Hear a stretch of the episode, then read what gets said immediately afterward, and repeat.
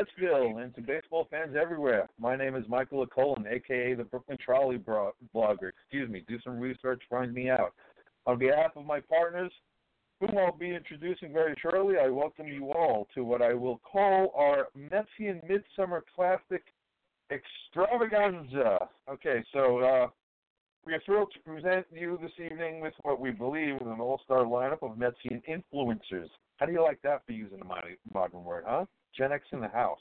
All right, before introducing tonight's roundtable part- participants, excuse me, allow me to bring you my, uh, bring on my partners in podcast crime. First, known as Mets Killing Me, and I share his pain in that.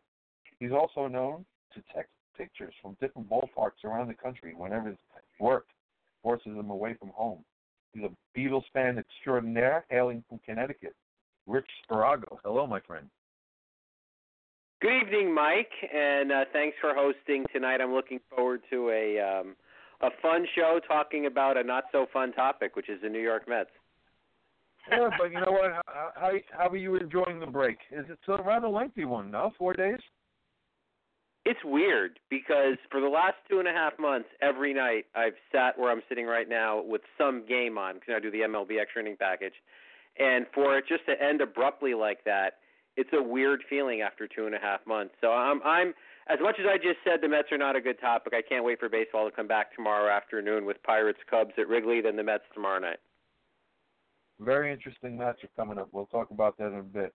Next in, the mastermind behind this evening's event, our CEO here at the Metsian Podcast, the converted Mets fan, Stan Maxwell. And correct me if I'm wrong, but you're calling in from Denver this evening, aren't you? I mean, to be more uh, precise, I am calling in from, I believe when I first called, it was Arvada, but now I might be going through Westminster. But I am en route to Five Points, Denver. So, you know, it, it's uh, it's a tight little space over here, and I'll be home in 15 minutes. It's Glorious out this way. Very good. Okay, let's introduce our esteemed panel and get to talking baseball. Uh, you know what? First, let me introduce this gentleman first because he writes it before we even think it. Catch him at sportsdaily.com or follow him on Twitter. He is Metstradamus, John Coppinger. Hello, sir. Uh, hello, sir, and uh, hello, uh, everybody in the esteemed panel. Uh, and I appreciate you calling me an influencer, although I, I think that means I get free ice cream, and I haven't gotten free ice cream yet. So thanks, thanks for the generosity and your title for me. by all means, uh, take a moment for shameless plugs. What was the last project you worked on? It was actually actually the uh, Burger Ball podcast, yes, which uh, we released yesterday. We had a an hour fifty five minute discussion about uh, why the Mets front office and why the uh, Citi Field uh, uh, staff hates us as Mets fans. Excellent. And uh, any other thing you'd like to uh, inform our fans of? Uh any any what what any what would I like to inform the fans of? If you just have any other plugs you'd like to get out there. Oh, just uh, listen. I'm at Metstradamus on Twitter and uh, the Burger Ball podcast. You can find us on Facebook, and I link to it plenty. And uh, of course, uh, Metstradamus on the SportsDaily.com. So uh, as I as I always like to say, come and yell at me at all three places. Uh, we love yelling. Next, we have a gal for all seasons. She's cool. She curses. Uh, she gets blocked by pro baseball players. We call her the Coop. Taryn Cooper, everyone. She's a Jersey girl. Hello. Well, hello everyone. Uh, I'm I'm really just honored and humbled to be with such Mets, Mets blogging greatness over here.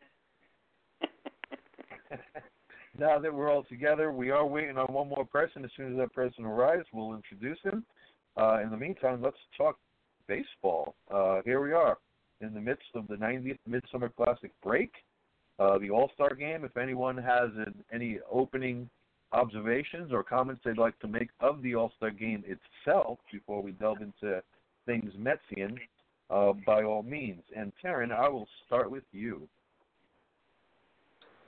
All right. Uh, hold, hold on one second. I'm kind of a hot mess right now, so you'll have to forgive me. I, I'm. It's pretty much a day ending in Y. Um, so I'm sorry. Where where where am I right now? Um, Just any random thoughts about the All Star game. okay. I'll set, I'll get you Um, started. I'll get you started. One of my favorite all time uh plays was and somebody out there correct me uh and, and put me on track, but it was Dave Parker's throw from right field to Gary Carter. I forgot who they threw out, but it was one of the most impressive throws I've ever seen in any baseball game. So anything like that, Taryn. Oh, so not just about this this All Star game because I think this was one of the most memorable ones for a Mets fan experience. Um, but I do have some, and, and I I'm very happy that Metstradamus is is on here because um, he will certainly appreciate the post traumatic Mets disorder that I have with it. Uh, it was the uh, All Star game in 2006, and I I have such post traumatic Mets disorder from Cabrera pulling a Roger Dorn towards the end of the game, and Carlos Beltran was on his way to be the MVP of the All Star game. The NL was about to win, and the NL would have had you know home field, and it was so infuriating to see Michael Young win the MVP of that game. And the Mets had what, like six All Stars on that team? It was ridiculous. It was like the Mets versus the AL, and they should have won. Um, but I do have some happier moments. Um, in 1986, we were talking about um, the Astrodome, right? With uh, and Darryl Strawberry, didn't he? Uh, well, that was the the home run derby. Sorry, I'm I'm talking to my uh, to my research assistant here. Uh, we, we we do talk a, a little bit about baseball in my household, just in case you weren't aware. And um, and 1984 Candlestick Park, that was uh, Doc Gooden uh, as a rookie, and that that was that was probably what made me a Mets fan. So that's all I got. John, All Star talk. Either this one or any other one, you know, what sticks out? Uh, well, I was um uh, I was going to mention 1984 also. Uh, Doc Gooden striking out three pretty good hitters. Uh, Lance Parrish, the best catcher in baseball at the time. Chet Lemon, who was also on that world champion Tigers team, and Alvin Davis, who was going on to be the rookie of the year as well. I also had a fondness for for 1987 because we had the entire right side of the of the diamond locked between Gary Carter, Keith Hernandez, and Darryl Strawberry, and I think that was the year they all wore white shoes. And uh, I think Gooden pitched in that game too, and that was, if I remember correctly, a two nothing American League win in 13 innings. Uh, and uh, I I want to say Dave Winfield drove in the two runs, but don't quote me on that. Uh, and I think Winfield was the guy that got thrown out in the 79 All-Star game as well uh, when Parker threw it to uh, Gary Carter, I believe, in Seattle. And that was also where I think Lee Mazzilli hit a home run and had a bases loaded walk. Uh, but I got to say, that this All-Star game, this All-Star week was uh, the most fun uh, that that I've experienced in a while between Guerrero and Joc Pederson and and Pete Alonso's showing in the home run derby and his two run single and uh, and he also made a nice play in the field to uh, to help Mac, Max Muncy out who made a diving play. So th- th- it was it was a lot of fun these two days, and you, you can't always say that lately about All Star games, especially since the American League wins all of them. But uh, it was uh, it was a good time. It was it was a lot of fun, and t- too bad the rate the television ratings didn't reflect it. Yeah, good point. Rich, I was at the 1976 All Star game at Yankee Stadium. It's the only All Star game I ever attended. Nothing will ever beat it. What say you? Well, uh, about this one, the the good. Let's start with the good. Obviously, Pete Alonso winning the home run derby uh, was a great moment. And now I need to get off my lawn moment because uh, when I think about the All Star game, here's what I'm thinking about. Mike, when we were kids, before the the interleague play, it was a big rivalry, right? It was an important game. I hated the American League passionately. And every year I would look forward to the National League kicking their ass, and the National League usually did. And we would have big neighborhood parties to watch the All Star game. And the room would be divided between National League and American League fans, and it would be a, so much fun. So think about where that's go. We've gone from that, where these, you know, these te- these leagues genuinely didn't like each other in the 70s and into the 80s. We've gone from that to guys playing with earpieces when they're in the batter's box having a conversation with Joe Buck. It's kind of become like a Oh, charity my softball game. You know, it's kind of become a charity charity softball game, and I know people like it. And I was reading Twitter, and people are like, "Oh, this is the greatest thing ever. Everybody should always play with. If a team's eliminated from postseason play, they should play with the headset on." I mean, I know some people like it.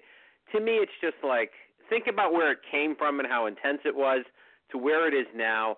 It just kind of, I guess, it's an old man moment I have to own. You know, it just doesn't work for me anymore. Um, and then uh, my other All Star moment would be going to the game in 2013. You know, when when you have kids, I was able to take my daughter to the All Star game. Even though it doesn't have the ratings it used to and it's not as intense as it used to be, it's still a very very major sporting event. And being able to go to that live and enjoy it with uh, you know with my daughter was wonderful. So 2013 would be the memory I'm holding on to. Um, but I guess yeah, I guess I had to be the naysayer. I'm sorry. I'm glad you took it there. I'm in your corner. Great points. Uh, Sam, what say you? I mean, I just got to run with that entire earpiece thing of Freddie Freeman. I mean, you can't be as a league telling us that this one counts, that this is important, that this is going to be for home field advantage in the World Series, and then pull shit like that. Like, are you are you kidding me? And he, of course, he struck out, and that could have been if it really does count, and the the AL won by one run and you got one of the best hitters in the game up, you're you're you're putting him in there talking to Joe Buck. Please, they they needed to squash that immediately. Um, now that I that Rich helped me help basically lead me into that one, um, I have to say that this is the Joc Pederson Vladimir Guerrero Jr. Uh, that that was like, why should we watch anybody else? Uh, you know, Pete Alonso notwithstanding this was just like let's just have these guys face each other every year. Uh, that was just so so much fun. Um, and but again, like just like that time that Josh Hamilton hit all those home runs, I forget who beat him in the home run derby, but you know they they they get tired at some point. They can't keep that type of pace up the entire way. And even though all of us thought that Pete's cousin was doing a terrible job of of uh, you know, throwing fastballs his way, uh, they were able to come together and, and have the staying power. And just like we were talking about on Sunday night, Pete Alonso won the home run derby. He had a great chance to, and he did it. And he showcased himself uh, for the entire league to see, and then got some hits on top of it, some important hits. Uh, in that, you know, the the, the one that counts. uh, and then, you know, Jacob Degrom just doing Jacob Degrom stuff. Uh, unfortunately for Jeff McNeil, they thought Jacob DeGrom was him. That didn't make any sense to me. But what are you going to do? Cleveland, Cleveland, all around. To just briefly hate on Cleveland, which is so easy occasionally. Uh, and yeah, you know, it, it was it was a fun time, and I can't remember I can't remember a home run derby other than uh, 2013 that I I have had this much fun uh, with. Really, you know, I, I mean, Cespedes was great and kind of a, a weird good omen to uh, things to come that you didn't even realize as you were watching. Let's uh, let's take another pass at the All Star game and talk about our All Stars in, in, individually. Uh, Jacob Degrom, he pitched the third inning, retired the side in order. He faced George Springer, LeMahieu from the Yankees, and Mike Trout from the Angels. He had one strikeout. Pete Alonso, as we know, went one for two with two RBIs and a stolen base and he had that great stretch play at first base. Uh, Jeff McNeil, a rather odd night for him. Uh, you know, although the scoreboard had his name correct, they put Jacob DeGrom's face up there. Major League Baseball apologized. So I'm sure there's a little bit more you guys want to get off your chest. Sharon, excuse me for using that word, you and yourself. Everybody wants to get some more on their chest, off their chest rather. So uh, let's expand on these three individuals, and uh, by all means, let's uh, talk about Pete Alonso's 30 home runs by the break, equaling Dave Kingman's mark of 1976, etc., etc. So, uh, John, I'll start with you. Take it away, sir. We are seeing a hitter, a position player, the likes I don't think we've seen before. And I would put Strawberry in that conversation. I would put David Wright in that conversation. Uh, you talk about the half season that Alonso has had not only with all the home runs, but the batting average being high, his his excellent approach at the plate, which which we saw in spring training. We we saw the way he was going the other way in spring training, that he was letting the ball come to him. And then also his defense, which the Mets kept telling us he wasn't an adequate first baseman. Uh, and then all of a sudden, it looks like he's not only an average first baseman, but he's an average first baseman at worst. So I, it's uh, you know the uh, the uh, the it, it goes along to uh, to how the Mets scout their own players or how they don't scout their own players, but that's another conversation for another time. I think we're lucky, especially considering the season the Mets are having. I I I, th- I hope we realize how lucky we are to be watching a talent like Alonso on the field and off the field. You know, listen, he, he really impressed me when he talked about the Wounded Warrior Project and the Tunnel to Towers Foundation, how he was going to donate uh, part of his winnings towards that. I mean, this is a guy who gets it, and he's still so young. So, uh, yeah, thank you, Florida Gators, for making him into a uh, a good baseball player and a, a great baseball player and a great human being. Uh, we're we're lucky to be witnessing this. Taryn, take this away for me because I'm trying to transcribe a number here. Sam, if you could patch in our guest like you did last time. Uh, Already patched in. Trouble. Already patched in? Beautiful. We, yeah, we got so, without further ado, I'm just I'm just going to put it this way. Look, if you're going to wrangle Mets issues and matters with our next guest, let's just say you better come prepared. That's all I'm going to say. you can read his work at Metsmerized Online and MetsMinors.net. Ladies and gentlemen, John of Mets Daddy. How are you, sir? Much better that I got in. I don't know what it is. I am the only person on the planet who has trouble connecting to that number. Just as long as he got you, that's all that matters. So, uh, John, we've been we've been, you know, just pretty much getting warmed up at the All Star game. Uh, favorite moment doesn't have to be Mets specific, and uh, we started opening up with the three Mets All Stars themselves. So, if you have any observations, by all means, jump right in. To me, the All Star game comes down to Jacob DeGrom. Yet again, this guy proves he's not just the best; he's the best of the best. First All Star game, strikes out the side on 10 pitches. Uh, this week, he needs seven pitches to get through the inning. And this go round, he goes through George Springer. I can't remember the second batter um, that he got. And then he gets Mike Trout to pop up, which is a little bit of revenge because Mike Trout got to him last year. It's in, it, what we are seeing from Jacob DeGrom is almost a Hall of Fame level talent. You look at these Mets record books, it goes DeGrom, Gooden, Seaver in reverse order. If Jacob DeGrom is able to keep this up, considering how standards are dropping for admission to the Hall of Fame for starting pitchers, five years from now, we could legitimately be having the conversation whether or not Jacob DeGrom is a Hall of Famer. That's how good he's been we may be having the same conversation, it seems, with Peter Alonso. Um, he's perfect. Let, us be honest. Is there any other way to describe this than he's perfect? The guy comes up, he hits 30 home runs in the first half. He wins the home run derby. He donates money to charity. He comes up in a big spot in the All Star game against Brad Hand and he hits an RBI single. By the way, I don't know how Peter Alonso is ever welcome in the city of Cleveland again. He beats Carlos Santana in the home run derby.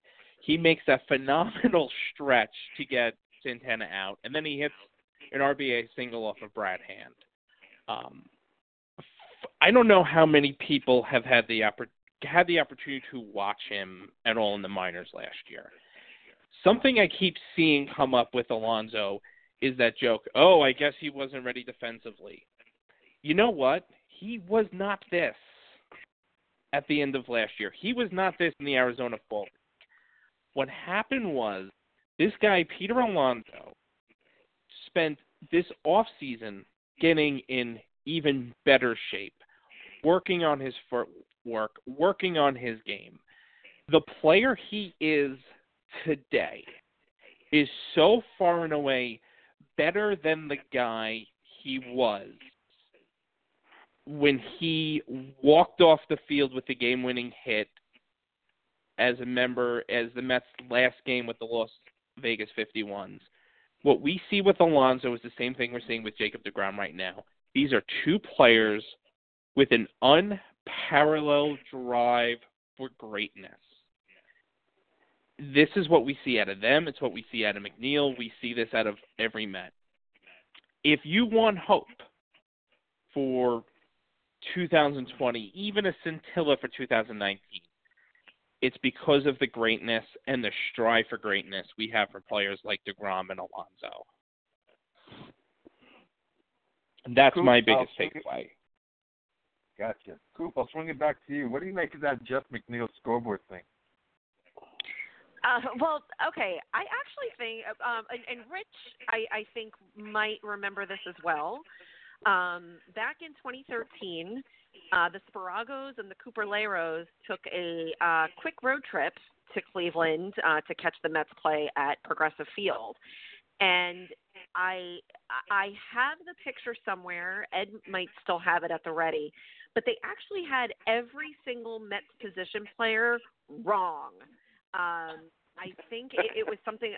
I want to say Wheeler was the starting pitcher, and I, I really think that that was the only player they might have gotten right.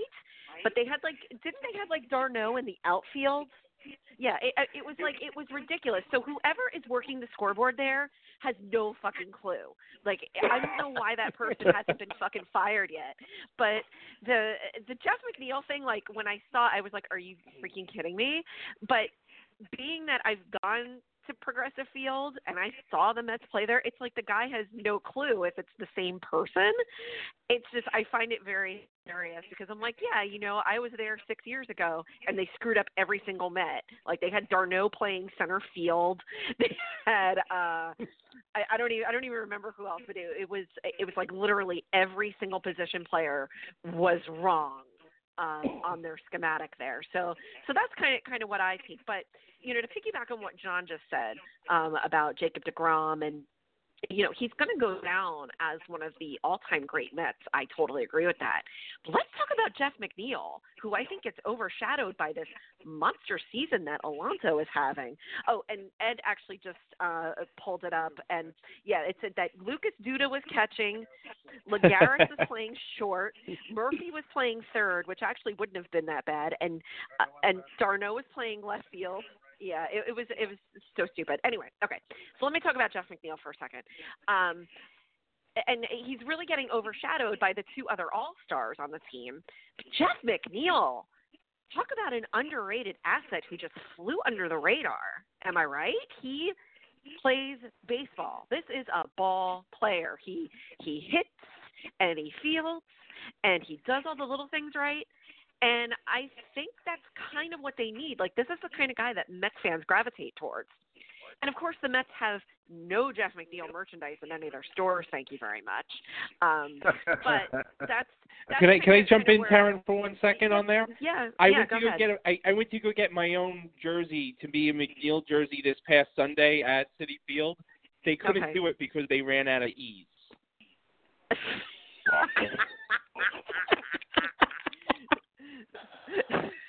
Whereas Would the Mets defense never runs out of ease.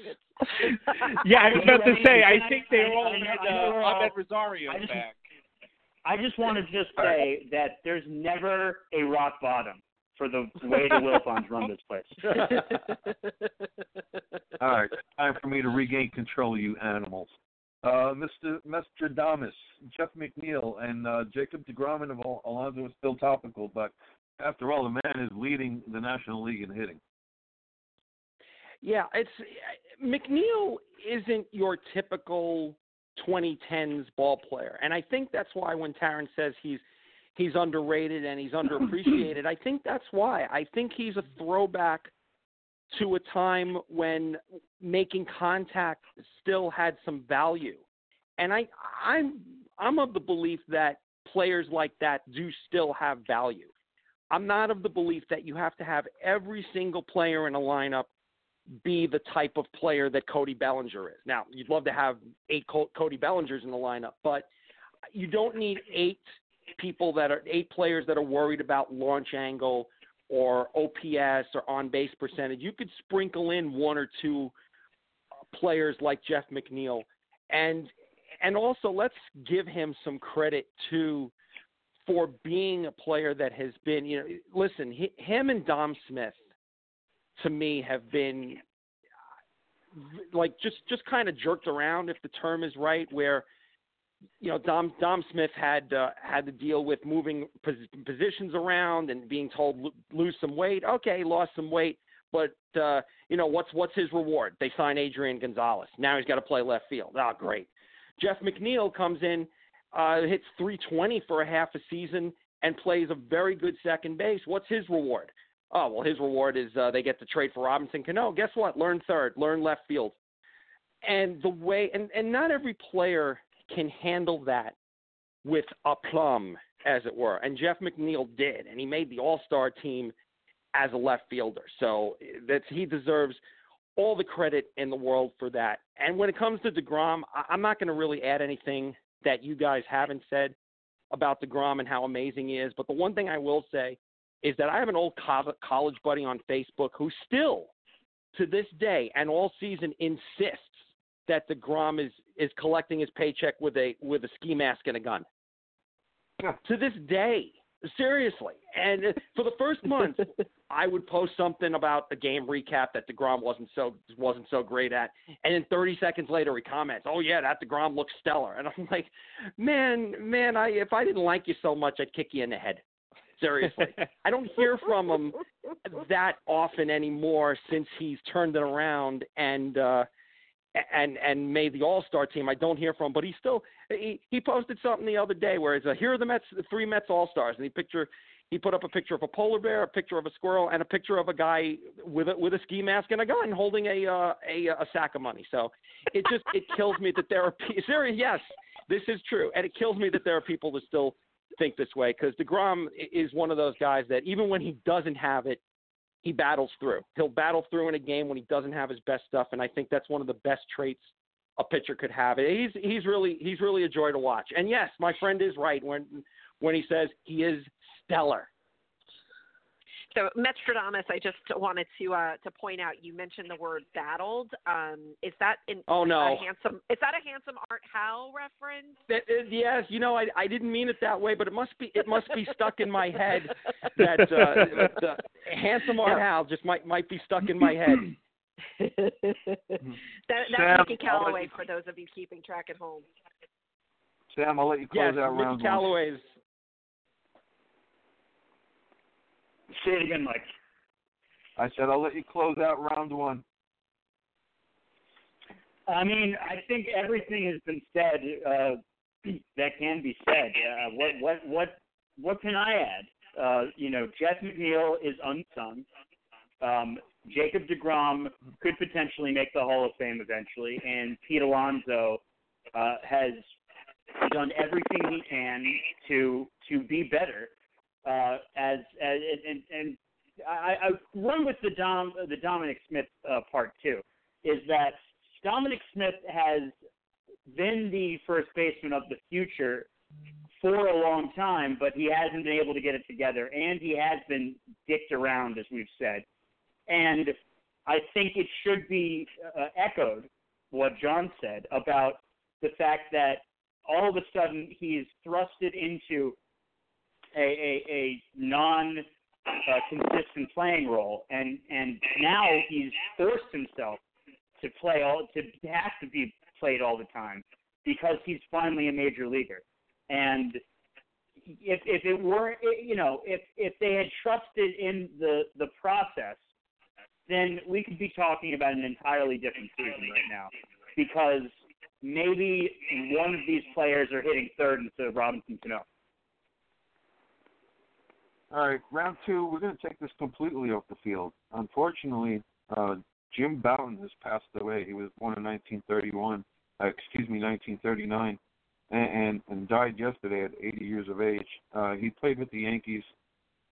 Uh, Mann won 20 game, 21 games for them and won 39 games for them over two seasons, 1963, 1964.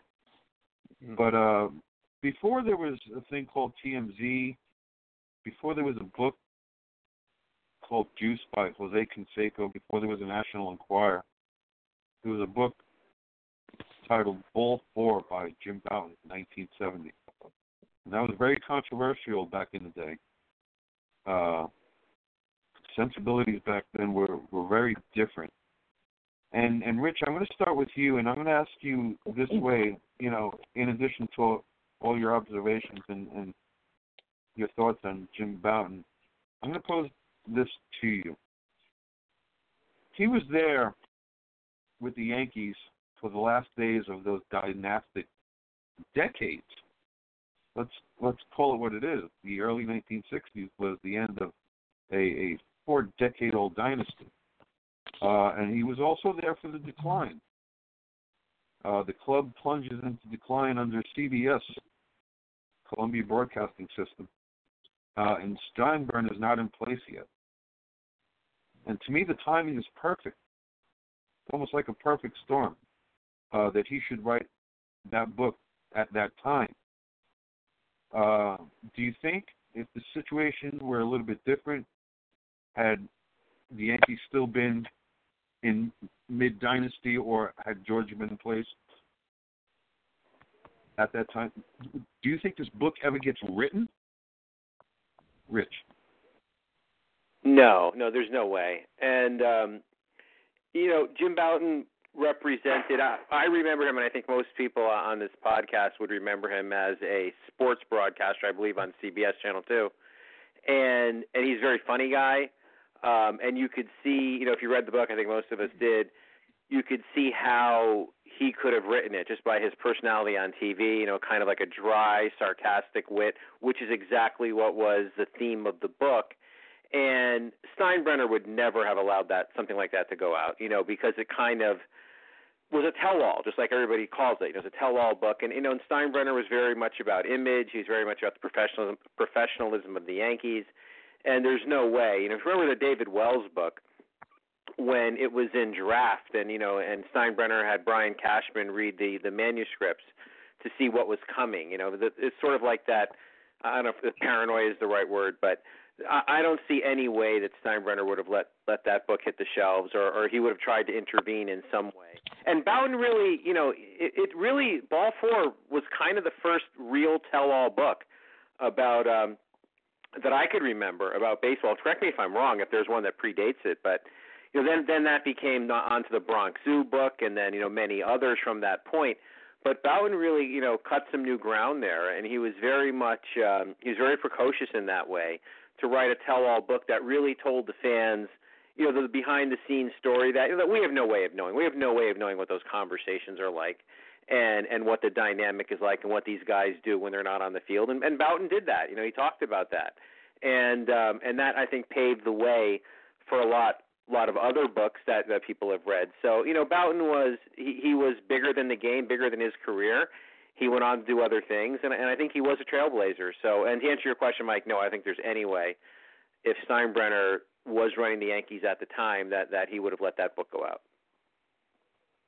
Uh, Mets Daddy, I, I present to you the same condition. You know, uh, just going off of what Rich said, you know, you either got to be first or best, and obviously he was first in this type of uh, manuscript, so to say. So, you know, observations of Jim Bouton, perhaps Four, for him as a ball player? You know, I, I was thinking about this. Um, whole um, when they had the uh, celebration for the '69 Mets. Um, what people who haven't read the book, which I don't think includes people in this group, of course, he chronicled the 1969 season and just taking this for a minute to a slightly Mets centric point of view of the book. Um, I remember I read Ball Four for the first time in 2005. I want to say the thing that struck me and what people may or may not remember was um, he was a member of the Seattle Pilots, who got traded over to the Houston Astros as both the Mets and the Astros, um, or they may have been the 45s back then, I can't remember, were making their first ever push for the postseason. One of the things that I found remarkable was just his insight as a player as to why he knew the New, the New York Mets were going to overtake the Chicago Cubs. Um, that's the type of insight we take for granted right now. Um, we don't get to hear players back of that generation talk about how the Cubs are going to choke it. This Mets or this great upcoming team. There's nothing going to stop them.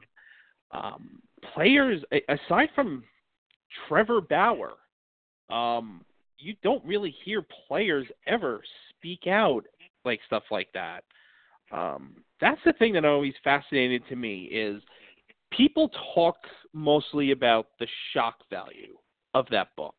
Um, the greats doing greenies, you know, you know, Mickey Mantle, you know, being, you know, Mickey Mantle as we came to see him. But the thing that always stood out to me was just his putting into the book not not this bullshit like we see like um with these player autobiographies where it's like oh yeah i i remember hitting that home run because my father was throwing wiffle balls to me in the backyard this was right off the bat the yankees fucked me over during salary negotiations they tried to use DiMaggio as an example, and I said, well, DiMaggio was underpaid or something along those lines from the book.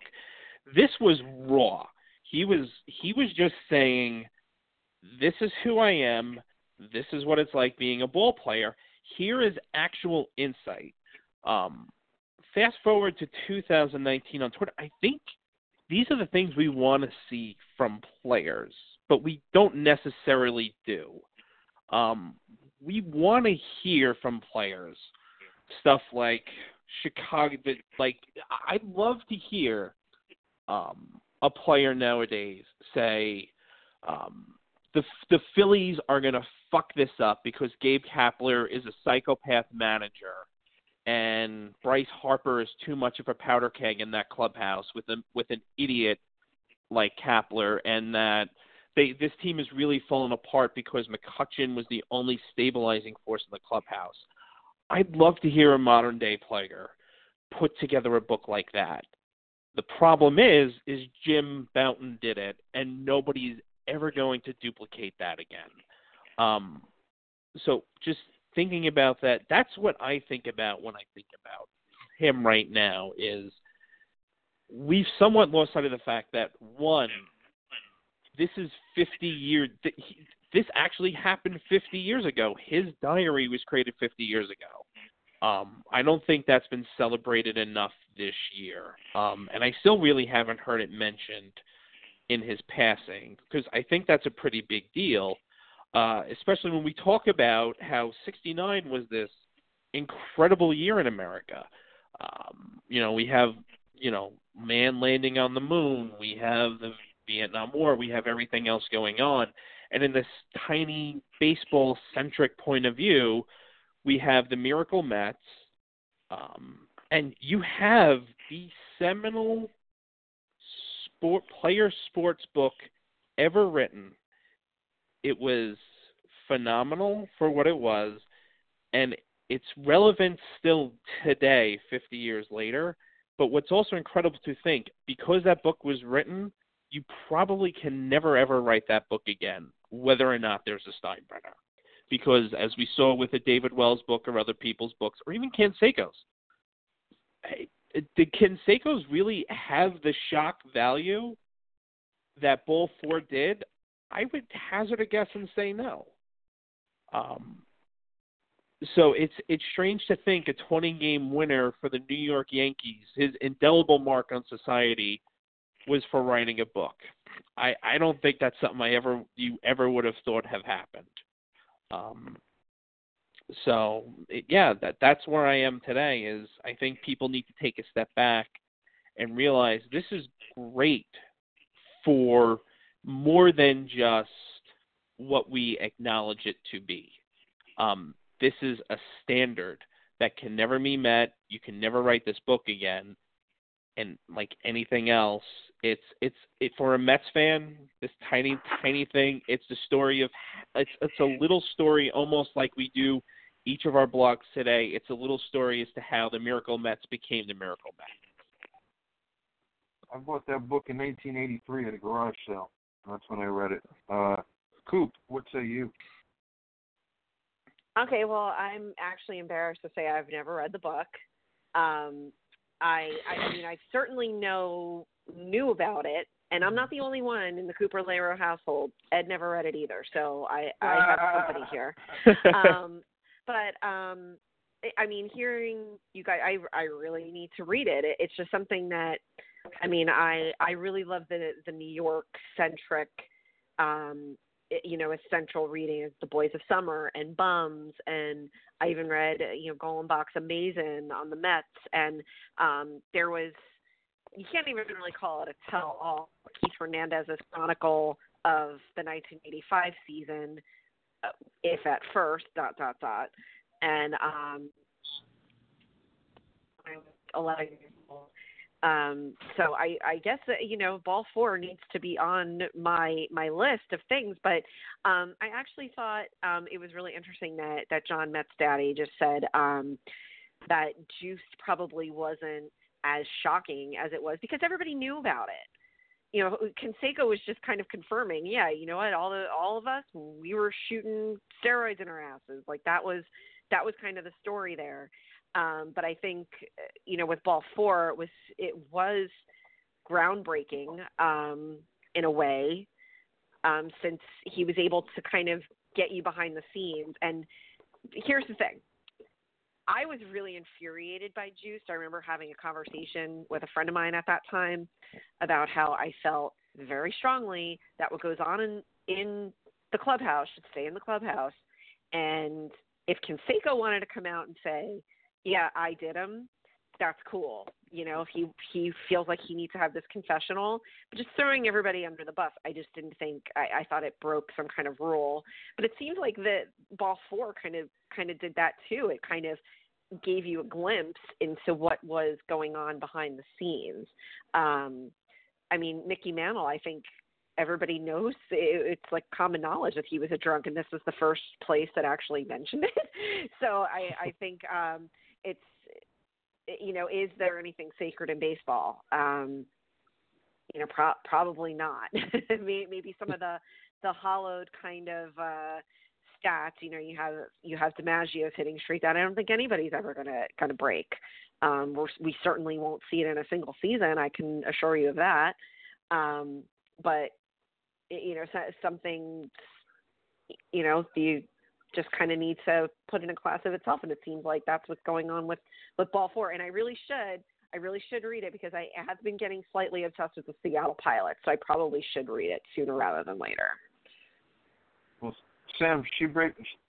Coop brings up Mickey Mantle, and you know, Ball Four indeed it broke a lot of hearts. It, it, it you know, opens up a can of worms. Sam, go ahead. No, I'm in Coop's territory. I haven't read it either and feel more embarrassed than anybody on this podcast uh, about that that fact.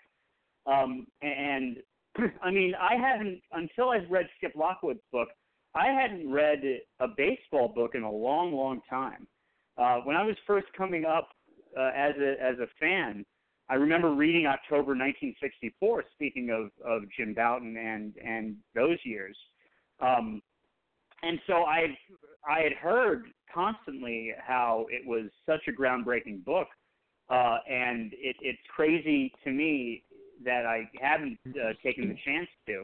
I mean, I think just listening to everybody, and, and even Coop, uh, who hadn't read it, you know, did a great job of, of explaining how Jose Canseco's wasn't all that shocking, and, and kind of tying like like showing the differences between generations and how uh, you know we all knew the whispers uh, one way or the other, and, and you know, I, although when when Canseco first came out, some people were like, "Oh, he has no credibility," but it turned out that he would, you know, everything was most certainly true. But I think it's what what I, as somebody who hasn't read it, uh, and and am not as familiar with uh, Jim Bouton, I just it's it's unfortunate that it's taken his death to celebrate the book in the 50th anniversary. And I was actually unaware that it had been written that long ago, or at least I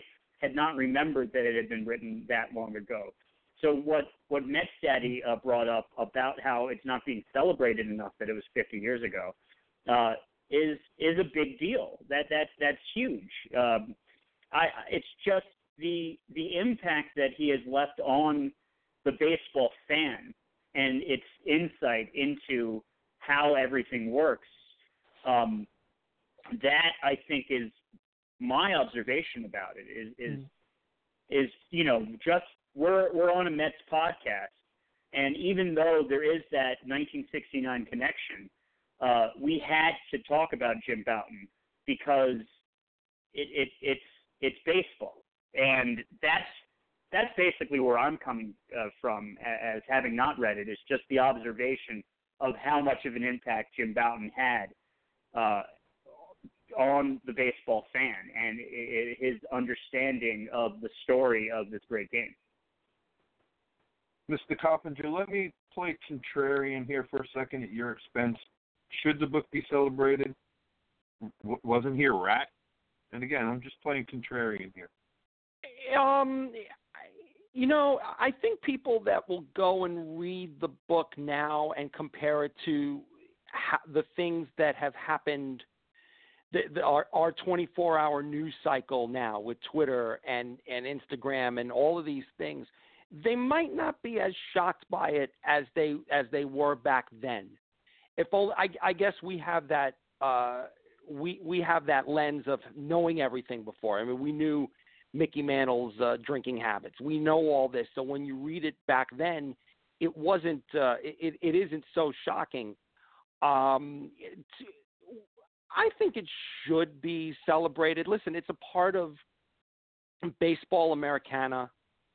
It's it is a part of the story that this game tells. Like everybody said, you know, without ball four, you may not have some of the other tell-alls that, or not tell-alls, but just really good baseball books and baseball writing that you've seen from some players. And Bouton started it all. He was a uh, he was a pioneer in that regard. But I also I also want to take this from a different angle, if I could, because Bouton uh, wrote the book. It came out in 1970. Okay.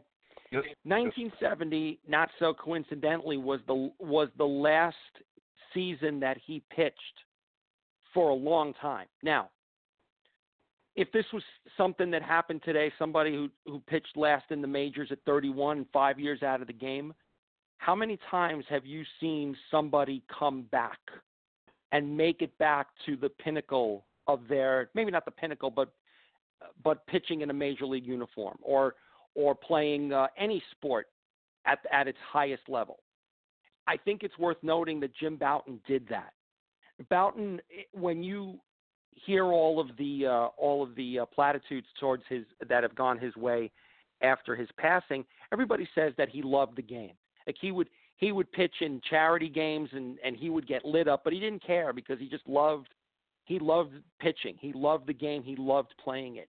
And when you see his career arc, this was a guy who spent five seasons away from the game, probably because no major league team wanted to employ him after writing a tell-all book back then, the first the first of its kind. People were scared.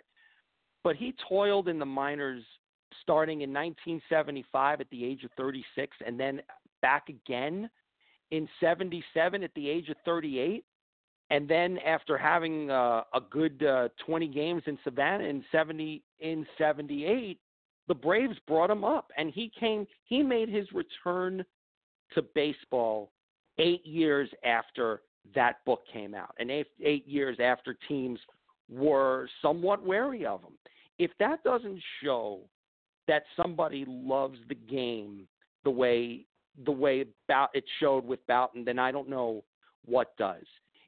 You talk about the the Canseco juiced book. It almost kind of had a a a, uh, a tone of disdain for the game, disdain for what got you there. And I think that goes to what Coop said about if keeping things in the clubhouse. If somebody who's not willing to do that is has some sort of disdain for the game on some level, but that was never the case with Bouton. He just wanted to take people inside and show them uh, what has been going on in the game. And I think I think it shows in the end it shows a love of the game that Bouton had.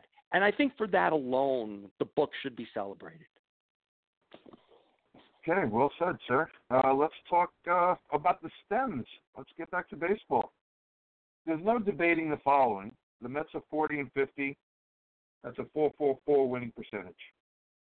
They need to go 41 and 31. Excuse me, I don't know what I just said, so I'll repeat myself. They need to go 41 and 31 to finish the season at 500. Now, here's the debatable part the trade deadline. It's a new deadline. It comes early. It's a firm deadline. No waivers. Less opportunity for the Mets to waiver. Uh, they can't be as wishy washy. So, uh, that said, let's talk trade deadline. Potential, you know, guys in the mix in the conversation, on the move, whatever have you. Zack Wheeler is making headlines. So, uh, what say you, Mr. Daddy? you know, it's funny. Um, I, I guess to plug my site for a minute, I, I know tomorrow I'm publishing, and I didn't want to do this, um, but I didn't anyway. Initially as an intellectual exercise, and then it turned into me talking um, myself into something. Um, the Mets have a chance out of the break um, to get back to 500 relatively quickly. Um, we've heard rumblings that the Mets may not sell, um, where they're actually looking to buy relievers. if the Mets go off on this road trip nine and one, maybe we have a different conversation. Um, but realistically speaking, let's be honest, uh, the season's over, and they should be sitting there and telling teams, "What are you, what are you going to give me for Zack Wheeler?" Um, in an ideal world, you, you you'd attach Zack Wheeler. You tell anyone, "Give me a bag of balls. You can have Zack Wheeler and Robinson Cano together." But nobody's going to do this because you would have to be the most insanely stupid GM on the planet to take on Robinson Cano's contract to win now. Um, hmm. yep, had to get that shot in there. Um, if I'm the Mets, look, are you getting anything for Todd Frazier? No. Are you getting anything for Jason Vargas? No. Um, so then that so it begs the question: if I'm the Mets, I know we are hearing a lot of talk about Noah Syndergaard. You can't trade him, and here's the reason why. If you trade Syndergaard, and then you're going to decline Vargas's option, and then you've already traded Wheeler. This team, as constituted, cannot afford to fill in three fifths of their rota- rotation in an off season. First reason, we know the Wilpons won't spend the money. It doesn't matter that there's nearly 40 million coming off the books. They're not going to spend that type of money. Let's just put that out of our heads. Second reason, look at the organization. Maybe Anthony Kay is ready. Maybe. We don't know. I don't think anyone can know. Uh, the way he's going in AAA, he's struggling with the new baseball, like much of the Mets' current staff. I really don't foresee a September call up for him, which means we're going to see a lot of Walker Lockett, which means we're going to be fighting for the number one pick. Um, so then your next option is, well, let's just move Gesselman and uh, I'm sorry, Gsellman and Lugo back to the rotation. Okay, let's let's plug those three in and let's hope it works out. Well, you took an already horrid bullpen and you took out their two, arguably their two best arms. If you have any hopes of contending in 2020, Any hopes? And as the Mets are constituted, I, what are what are they honestly away from contending next year? Um,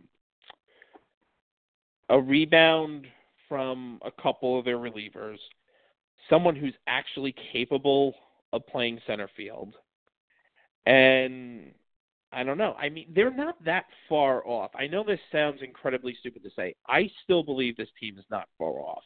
It's one or two deft touches away. Those, but that's not going to happen um, this year. I don't. Even though I'm, I'm, I can talk myself into contending this year. I don't think it's going to happen. I don't think anyone in their real right mind is going to. Um, but I know we're focusing on Syndergaard because the press is out there.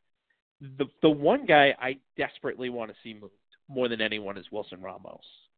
Let's be honest, it's not working. DeGrom doesn't want to pitch to him. Um, Syndergaard doesn't want to pitch to him, whether or not he wants to stay. Right there, you took your starting catcher and you made him into a timeshare with Tomas Nido. Here's another interesting fact um, I heard on the radio today. You know all those saves Edwin Diaz has blown? Every single one of those saves was with Wilson Ramos behind the plate. And one of the reasons why is this guy is leading the majors in pass balls. There's something like 17 wild pitches with him behind the plate the guy just he's Bartolo he's an unathletic Bartolo Colon back there. He's not moving, he's not doing anything to help this staff. So what he's essentially done is in an era where you want to work more north south of the strike zone than east and west, is he's cutting off the bottom half of the plate because the pitchers can't attack it for two reasons. One, he's not going to catch it if it goes down there. And two, he can't frame it. So what's happening is all of their starting pitchers, their balls are coming up, and in an era where the balls are flying out of the park because they're juice already, being hit out of the park. Look, it, it hasn't worked. He's, I think, amongst catchers with at least, uh, what was it? I ran the numbers like 200 plate appearances. He's 15th in the in WRC plus. So he's not really hitting. He can't catch a lick cut your losses. Find a team, any team that's going to take him, and then you go into next off season. You admit your mistake. You get Grandal. The Mets get Grandal. We can talk about contending in 2020. But as it as it constitutes, you keep you keep Wilson Ramos. This team isn't going to win anything next year with him behind the plate, and sooner or later you're going to have even more turmoil in that clubhouse than you already have. Um, so look, the obvious thing is you need to trade Wheeler because he's eh, Wheeler, Vargas, and Frazier. But if I'm the Mets, I table these discussions on Syndergaard if I want to contend next year, and I'm pushing to trade Wilson Ramos, and I'm doing it sooner rather than later because I want to see what Tomas Nido is also made out of from here to the end of the se- season. And when you add in the fact that Ali Sanchez has finally started hitting somewhat in in Binghamton, and Patrick Mazeika has started hitting in Binghamton. You want to, they're both Rule 5 eligible. You kind of want to figure out if either one of them are any good and maybe take a look at them. You're not doing that with Wilson Ramos, and Wilson Ramos is not the future. It, for me, he's not the future next week. He's not the future in September. He's not the future in 2020. The sooner you move away from him, the better everything with his organization gets. And that's where I'm at with the trade deadline. Rich, that deadline is right around the corner, and like I said, it's different. Uh, and the Mets would need 57% of their games just to finish 500. Should they be buyers, sellers? Should they hold? Me personally, I should have been a demolitions expert because I'm dying to blow this up. So, what say you? Well, when I hear about them interested in Shane Greene and other relievers, I, I laugh because they shouldn't be buying. Then I say to myself, what in the world could they give the Tigers? You know, they have a depleted farm system. You know, thank goodness they had a good draft to at least have the beginning of repairing that farm system. But what could they possibly interest the Tigers with? I don't understand it. Why, why the Tigers even deal with the Mets? So I think the whole thing is a bunch of BS that's gotten out there. I think they will sell, and I think I don't think there will be a wholesale selling process. I think it'll be Wheeler. I'm glad to hear what John said because I was having that conversation with somebody at work today, where if they trade Syndergaard, uh, Vargas, and Wheeler, despite you know, even before you even start thinking about returns and all that kind of thing, you've now gutted your pitching staff, and you don't have arms ready like the Padres do, like the Braves did. You don't have that to come in and take their spots. What in the living hell are you going to do to put a starting rotation together next year? Especially, as John said, given the fact that you won't be spending a lot of money in free agency because the Mets simply don't. They don't spend on the top tier guys. So I, I don't think you know making all these massive moves at, at the deadline is even realistic for the Mets. So what I think they will do is I do think they'll find a taker for Wheeler because they don't want to pay him. Um, I think they'll find a taker for Vargas, and they'll get you know virtually nothing for him. Maybe get nothing for Frazier, and that'll be it. They'll trade expiring contracts, and what they'll probably get back is very very modest returns, a bunch of Ryder Ryans, and um, and that's unfortunate. You know, it's unfortunate because at some point they have to start thinking about this roster. Now, maybe you don't do it at the trade deadline, maybe you do it in the off season, but there's a lot of work to be done. How about starting with this? How about starting with getting guys to actually play in position. How about think about what are the Mets getting out of center field? I don't have the numbers in front of me, but how many teams are getting that kind of putrid production out of center field? And, and Conforto is not a center fielder. I, I consider him to be a corner outfielder. Your center fielder is the guy who should be there, but has lost his job is Lagares. You're getting nothing out of him. They have to think about getting a genuine center fielder so Conforto can go to a corner where he belongs and McNeil could probably play left. Uh, obviously, we'd like to have him at second base, but we all know that's not happening. Maybe he can go to he can go to third if Frazier is traded. So I do think you'll see realistically what you'll see is the movement of expiring contracts and typical Mets. They'll get back very modest returns, and then do the same thing next year. You know, they'll they'll, they'll try to fill in what they traded, and that's unfortunately what I see happening. I don't see them really making those bold moves for a couple of reasons. Uh, one of them being, how would you backfill these guys? And the one thing I'll say in closing is, whether it's at the deadline or whether it's in the off season, I'd love to see them get creative. You know, if you're going to trade a Wheeler, we all like Dom Smith. I like Dom Smith. Dom Smith doesn't belong on this team. He's not. He's the first baseman. He is a first baseman. He could maybe fill in in the outfield. Alonso's your first baseman. Dom Smith has value. You package Dom Smith and Wheeler. Maybe now you can get something back. Maybe you could start thinking about filling that center field hole that way. So my challenge to the Mets is what it always has been. Rather than doing this guy here, that guy there, that guy there, Ryder Ryan here, Drew Smith there, what about packaging a couple of guys and trying to get something of value back? You know, trying trying to think about using your assets that way instead of a bunch of meaningless one-off deals. So that, that that's my take on the trade deadline. Metstradamus was still talking trade strategy. Uh, typical Mets, I agree with that, but Rich wants them to be more creative. Let me complicate matters. And I'm going to give a little shout out to Metsmerized Online. They had an article out regarding Familia and who wanted to sign him and who didn't. And, and I'm talking about the front office. So does the front office have too many hands in the cookie jar? And the second part of that, and, and this is a, a familiar aspect of this whole thing, uh, you know, Fred Wilpon's collegial front office uh, model.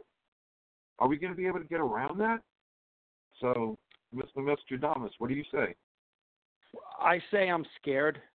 You know, I, I'm I'm worried. I, I I am. I'm I'm worried. I, I do think to a point, Rich is right. I think they're going to do what we expect them to do. I think Wheeler's going to go. I think somehow they're going to fumble it and not get as much as they should for Wheeler, or they're not going to get as much as another general manager can. Yeah, if you could package them with Cano, you you probably should, but it's you know like uh, like Daddy said. Listen, there's not a there's there's 29 general managers that aren't insane enough to take on Robinson Cano's contract. Unfortunately, we have the 30th general manager who hasn't been a general manager for very long, and that's what scares me. it scares me because and it scares me because okay, he's going to trade Wheeler. We know he's not going to get that much. Fine, I, I, he's not he's not going to get much for Frazier or Vargas, and I don't think any general manager can spin that yarn into gold. So that's fine. Now I say what I'm about to say as a as a Noah Syndergaard apologist. I agree with Daddy. I don't think they should trade him. I think he's got an excellent career ahead of him, and I think he's the guy. He's the lottery ticket that we won. We won him by trading a 37 year old Cy Young Award winner, and we got this supreme talent mm. who who's having a down year, yes, but there's there's so many factors involved in that. Like uh, you know, listen, Wilson Ramos is one of them. The slicker baseballs is another one of them. The fact that he maybe he's tinkered with, he's been tinkering with his slider too much. That's that's another one of them. But I'll I will say this: I think that eventually you have to think about re-signing Syndergaard because if you're going to do this, if you're going to keep this pattern going of trading guys in their walk year, if that's what you if that's what the Mets are ultimately going to do with Syndergaard because they don't want to pay for starting pitching, then you might as well trade him now. Be, because he's at his peak value right now, or actually he was at his peak value a year ago. But with two more years of control, there are teams that are salivating over him. Think of think of what the Padres can do with him in that ballpark. Think of what the Astros can do with him with Pine Tar. This is you know these are these are t- if with all of these teams salivating over him, shouldn't that tell the Mets something? You know, if they're going to wait until his walk year and then trade him for for garbage, then don't even bother. Don't even bother. Then just trade him now and just and and lift the veil and just let everybody know, hey, we're the Oakland A's now. Because if that's who you are, then just be honest with us. I don't think they should. Tr- I don't think they should trade. And, and I'm scared that this general manager is the one in place to do it because I didn't trust him after the Kelenic deal. I didn't trust him after that, so I sure as heck don't trust him now to to accurately assess his own assets, let alone another team's. And as it as it comes to Familia, reunions don't work. It didn't work with Jay Bruce because he was a good player, bad fit. Familia, same thing.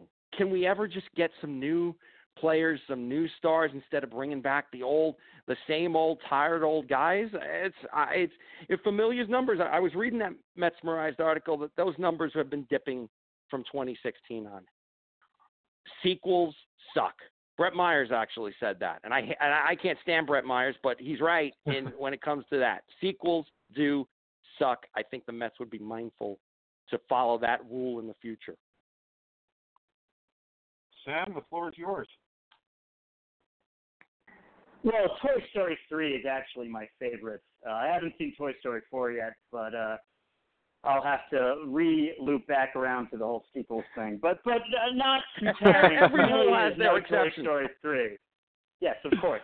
and you know, let's not even get into Empire Strike Back being poetry on film. But uh, like you said, there are exceptions. Um, you know, Rich mentioned the Wilpons, and I think unfortunately, you know, even though trade deadline strategy is the category right now, it got me thinking when saying that they don't spend on top tier players. Obviously, you know, they've spent on Yoenis Cespedes, but then we recognized that a lot of teams were weary of basically what happened with him, as much as he's still, for the period that we had him on the field, one of my favorite Mets of all time. Um, but it might not just be that they don't spend on top talent.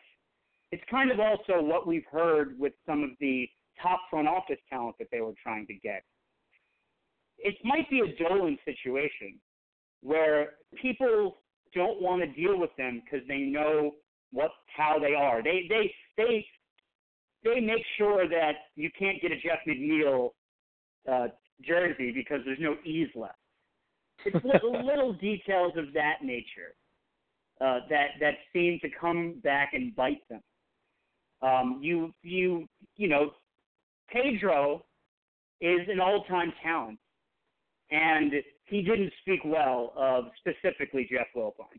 And and most people just know how they operate and don't want to generally across the board deal with them. And it might not just be that they won't spend the money, which I think is obviously clearly a factor.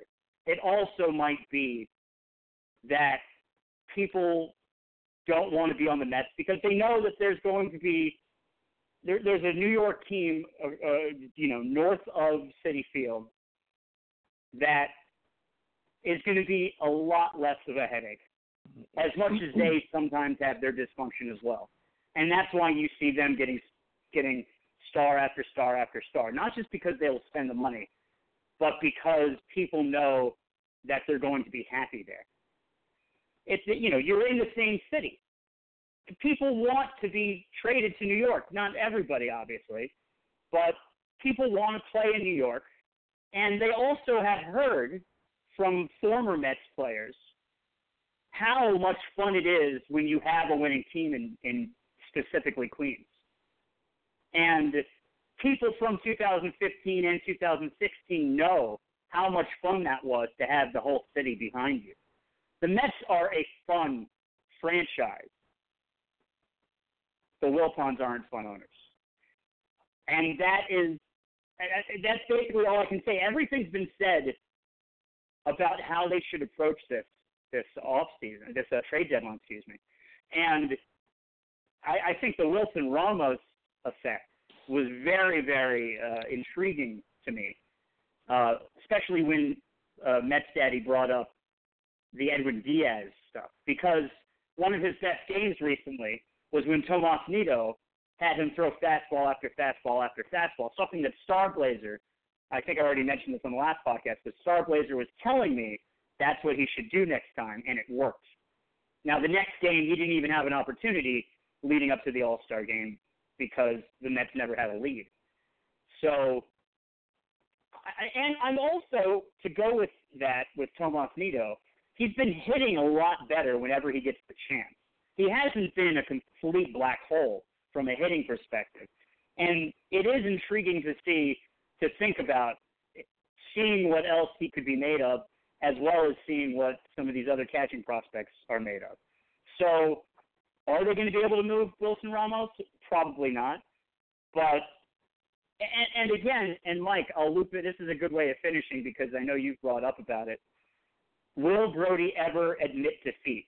And trading Wilson Ramos will be him basically saying this has failed, and we don't know yet whether he can do that. You nailed it. You know, uh, in order for some of these things to transpire, Brodie must admit my plan failed. So we're going to regroup, and this is where we're headed now. I don't foresee that happening.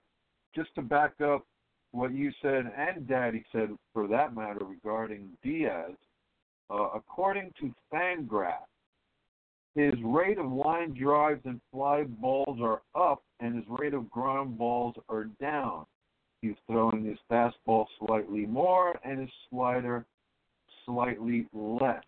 His velocity is relatively unchanged. Just throwing it out there. He only has four blown saves. Uh, he accounts for 83% of the Mets saves. The problem, really, I mean, his numbers are sloppy. Sloppy as all hell, like the bottom of a birdcage. But the problem lies elsewhere with four blown saves with from Lugo, four blown saves from Gsellman, four blown excuse me, three blown saves from Bashlor, four blown saves from Familia, and, and right there you're talking about more than you know more than half of, of the responsibility of what's been going on. But that's not the whole picture, and I don't want to digress into that just yet. I want to spin it back to Coop. Same thing, trade diets excuse me, trade deadline strategy. You speak on behalf of two humans at home and a bear. So collectively, what say you? That that's an unfair Um, advantage too. I I know the bear the bear's got more brains than the than the two of us. So um, that that said, I can't help but think. And uh, again, I, I'm going to bring up post-traumatic stress disorder again, John uh, Metronomus. I'm ready. That um, the I, I think uh, Jim Duquette. So I, I know that this is PTMD to like the nth degree. Um, Jim Duquette, who I think is actually a really good analyst for SNY. Go figure. Um, obviously, he did one of the worst trade deadline deals in the history of the franchise, and we're talking about a franchise that traded their their elite future Hall of Famer pitcher, but I'm not going to go down that road right now, although I just did, so whatever. Um, I, I couldn't help but think about um, about eight years ago when I was writing for the uh, the old site Kiner's Corner. I had written a top 50 notorious Mets column that took about a week, and it was during the All Star break. And um, Jim Duquette made that list as one of the executives uh, of the top 50 notorious Mets. And uh, Fred Solomon, who also I believe coined the handsome Art Howe, um, said, Yes, "Hey that Jimmy, was him. don't yeah, yeah, don't trade your number one pitching prospect when you're six games out by the deadline. It looks really bad when you're nine games out three days later." Who doesn't think that Brodie Van Wagenen would do something like that?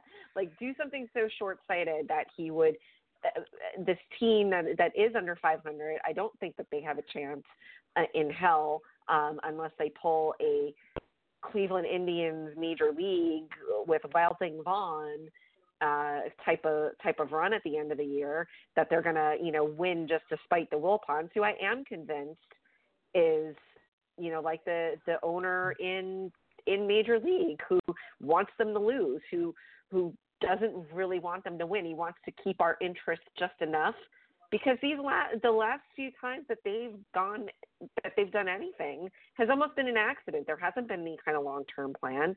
Brodie Van Wagenen doesn't even have a long term plan. The only thing I'll say is in Brodie's defense is that he does think outside of the box, that he's not afraid to take a risk. However, I keep looking back at this line that Fred said about eight years ago about Jim Duquette that it's just not going to be a good look if you pull the trigger just to make a deal. Sometimes the best deals are the ones not made. Um, in fact, uh, in that same column, and I'll, I'll move on to the to the next point of uh, of contact here was um, something that Ed had written in response about Jim Duquette was uh, the ill-fated 2004 trade, and not Kazmir for Zambrano, but the Jose Bautista and Ty Wigginton for Mr. Anna Benson. So this is what happens is that Jose Bautista went on to have this amazing career, probably Hall of Very Good, and you know the Mets who needed a bat like Jose Bautista in you know a few years later, it just it, it just seems like oh my goodness, like can can we not do this, people? So then this brings me to another article that I wrote about a few years ago called "The Mets Are a Bunch of Assholes," and what I mean by that is they just do not think ahead. Um, the Wilpons, and to piggyback on something Sam said, that the Mets can be a really fun team, but the Wilpons aren't fun owners, and you're absolutely right. That's the common denominator here. That this team is never going to be good. They're never going to compete. They're never because the second that the Wilpons got involved, that was you know it was Fred and Uncle Saul who got involved, and they as soon as they got 50% and started to have more of a say in the in the operations, what do they do? They tried Kevin Mitchell for Kevin McReynolds. Now, I'm sure every single one of us on here could debate for hours about, well, Kevin McReynolds, he wasn't a bad player. He was always really good. He was an MVP candidate in 88, blah, blah, blah, blah, blah. But they kind of traded the heart and soul, uh, uh, you know, and a future MVP, mind you, um, for uh, to kind of pitch this family friendly alternative. Okay, so let's think about that for a second. Um, I think John Mets Daddy, I think you and I might be around the same age. Do you have memories of the 86 team, like vivid memories of the 86 team? Not vivid, but I do have memories of them. Okay, let me tell you something, honey. I was 10 years old when they won the World Series in 86, and I fucking love that team. I'm really sick and tired of people using this excuse that, what about the children? What will we tell the children? You know, what will we tell the children that four Mets got arrested in Houston for starting a barroom brawl? Or what will we tell the children that, you know, Doc Gooden and Darryl Strawberry are bad guys who do drugs? You know what? I say fuck it because that team was fucking awesome. They kept my ass in the seat. I wanted to see those games. And I love that they fought like they had how many bench clearing brawls that year? That was awesome. So we don't really have. I don't really even know if that type of uh, like player could even exist in in today's game. But I would say that a lot of the quote unquote superstars that they kind of push on us are the milk toast guys. It's the David Wright guys. And you know, I'm sure everybody here, you know, we love David Wright. Blah blah blah blah. He was the easy pick. Like he was the boring guy who would be like, "You betcha," and Mets are going to win, and blah blah blah. And it just they it ties into the whole philosophy that the Mets don't know what they're doing because they're a bunch of assholes.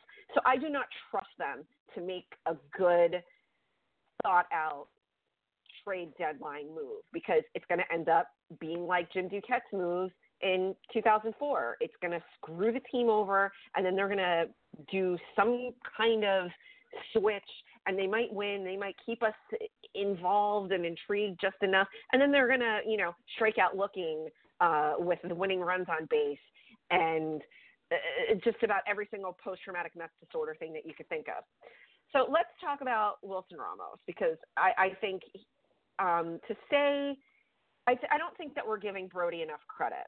And of course, I'm saying this as I'm throwing him under the bus at the same time because he does think outside of the box. And I really don't think that he's afraid to admit that he has, you know, that he needs to make some changes. That, okay, what I thought was going to be the move really wasn't it. And I need to cut my losses while I have. Um, so talking about Wilson Ramos, let's, I don't even want to talk about Wilson Ramos because I, I want him gone let's talk about Tomas Nido. Has any does anybody here know anything about his background? Because I I, I, I can fill you in there if you want. Well, I I I can I can or maybe we can we can help each other because he comes from a really extended athletic family background. I did not know this. He's 25 years old. His his mother Mm-hmm. played several. Um, she was an Olympic athlete, so she was like Michael Conforto's mother. Um, and his entire it seems like his entire uh, patrilineal side had are, are tennis legends on the island. So we have this guy who's got athleticism in his DNA. He's not even fucking playing. Are you kidding me? Give him a chance. You know, I would rather lose with the young guys than win a game here or there with these crusty old guys who don't know what the fuck they're doing. So this is what I, I'm going to come around and say. Um, first, Wheeler's as good as gone. Um, I think that he's the most tradable commodity. Um, he could really help out a team. I saw that um, you know the Red Sox were really interested in him. I think he'd be a good fit there. Um, I, I would like to see him succeed. Um, he's done good for us, but you know it's like sorry Zack, it's you know it's not us, it's you. You got to go. um, the next thing I, I want to say is why the hell are we holding on to Steven Matz? Do you know how much shit I got for defending Jonathan Joseph Niese every fifth day? Steven Matz is the same goddamn pitcher, but he's got what? He's from Long Island. He's got a cool grandpa. Get rid of him. I'm sick of watching his ass blow up one inning a game and then getting the Mets out of the game in the first inning, and then they can't come back. Sorry. He he can he can do that on another team that's willing to kind of work with him because he does have good stuff. It's just it's just not going to happen with the Mets. Uh, lastly, I think uh, you know we we do need to you know think creatively, which is why I think Brodie, you know, might might surprise us. But don't think that it's going to be, you know, oh the Mets are going to make the playoffs if they do X, Y, and Z. They're not going to make the fucking playoffs. So let's just you know they're not going to make the wild card. They're not going to make the playoffs. We're just going to f- try to finish and play the quote unquote meaningful games in September, and you know let's get rid of Frazier while we're at it um, because he could he could help and get some you know good pieces. Uh, he could help you know obviously playoff teams or teams in contention. He's got kind of that you know veteran leadership quality that people look for and blah blah blah. Um, you know I think I think he's as good as gone too, and I would probably cry if they traded Noah Syndergaard. Um, and the coup has spoken. Uh, to, before anybody else jumps in, let me tell you what you tell the children. Eventually, they're going to find out Santa Claus isn't real. The Brooklyn Dodgers and New York Giants are going to move away, and uh, yeah, that's that's. I had one more, but I totally spaced on it. Eventually, children grow up. Eventually, I, I'm, children I'm gonna I'm gonna jump in yeah. here too because we're talking about like on uh, uh, thinking outside the box and uh, entertainment value and and fights with the '86 Mets. And I, I was thinking, you know, that the, the best the best rivalry we have now with the Mets is Todd Frazier versus Adam Eaton, which is really sad. But then I thought, you Wow. know what? Just just for the pure entertainment value of it, we should trade Todd Frazier for Adam Eaton. Wow. I, th- I think that I think that would create some complexes, and I think that would be a lot of fun. You know, we're, we're talking we're talking Brodie outside the box, and we're talking Detroit Tigers. I, I think it was Sam who said, "Well, what the fuck do we have to offer the Tigers?"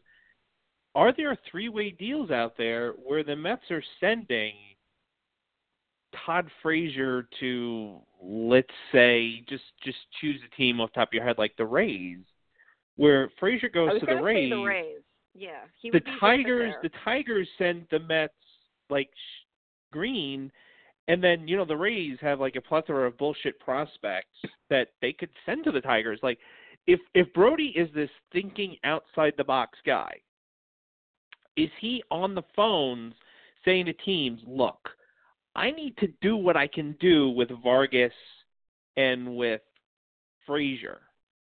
Is there three-way deals where I can't get anything for them, so get me the bullshit seventh inning guy from another team, and you send me the guy that you were going to send me anyway to that team.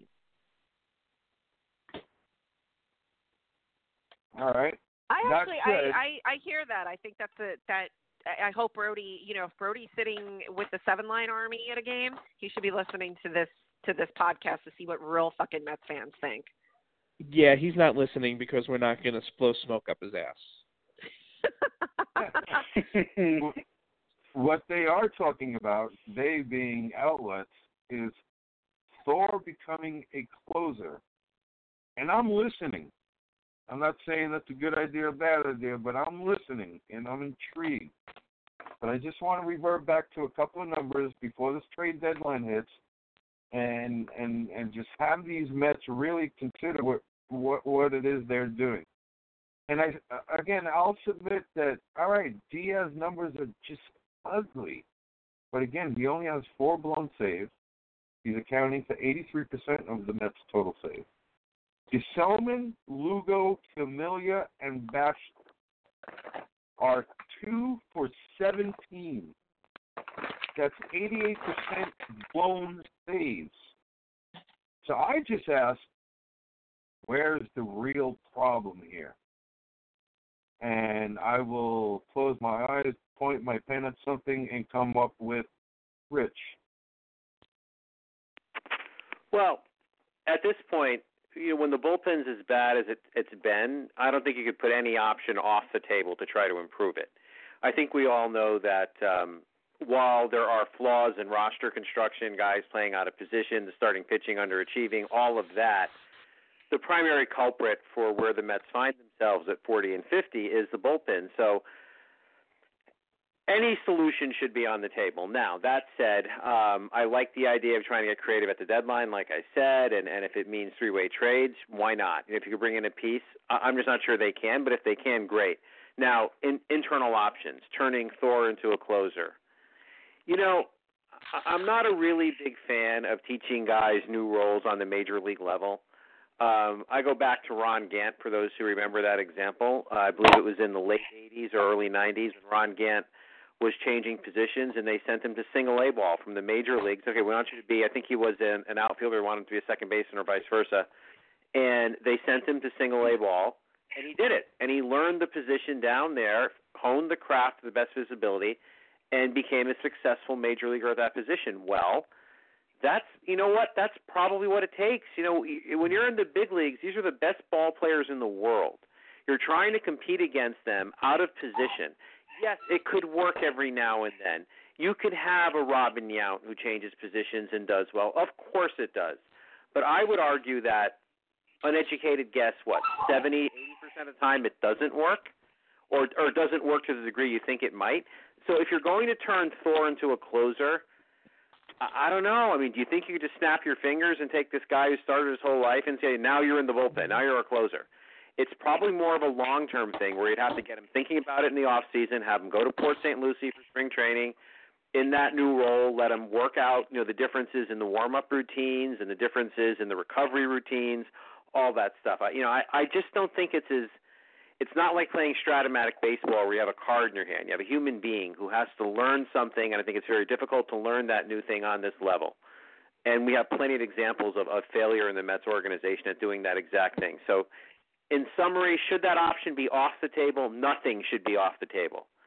Should doing it on the major league level be an option? I, don't think so. If if you want to look at it, look at it next year. Get them ready for it. Let them go through a spring training doing it. Maybe that that would be my take on it. It's been done before. I I mean, forgive me for putting Syndergaard in the same sentence with Smoltz and Eckersley, but you know it's been done before. With that said, I'll hand it over to Mr. Coppinger.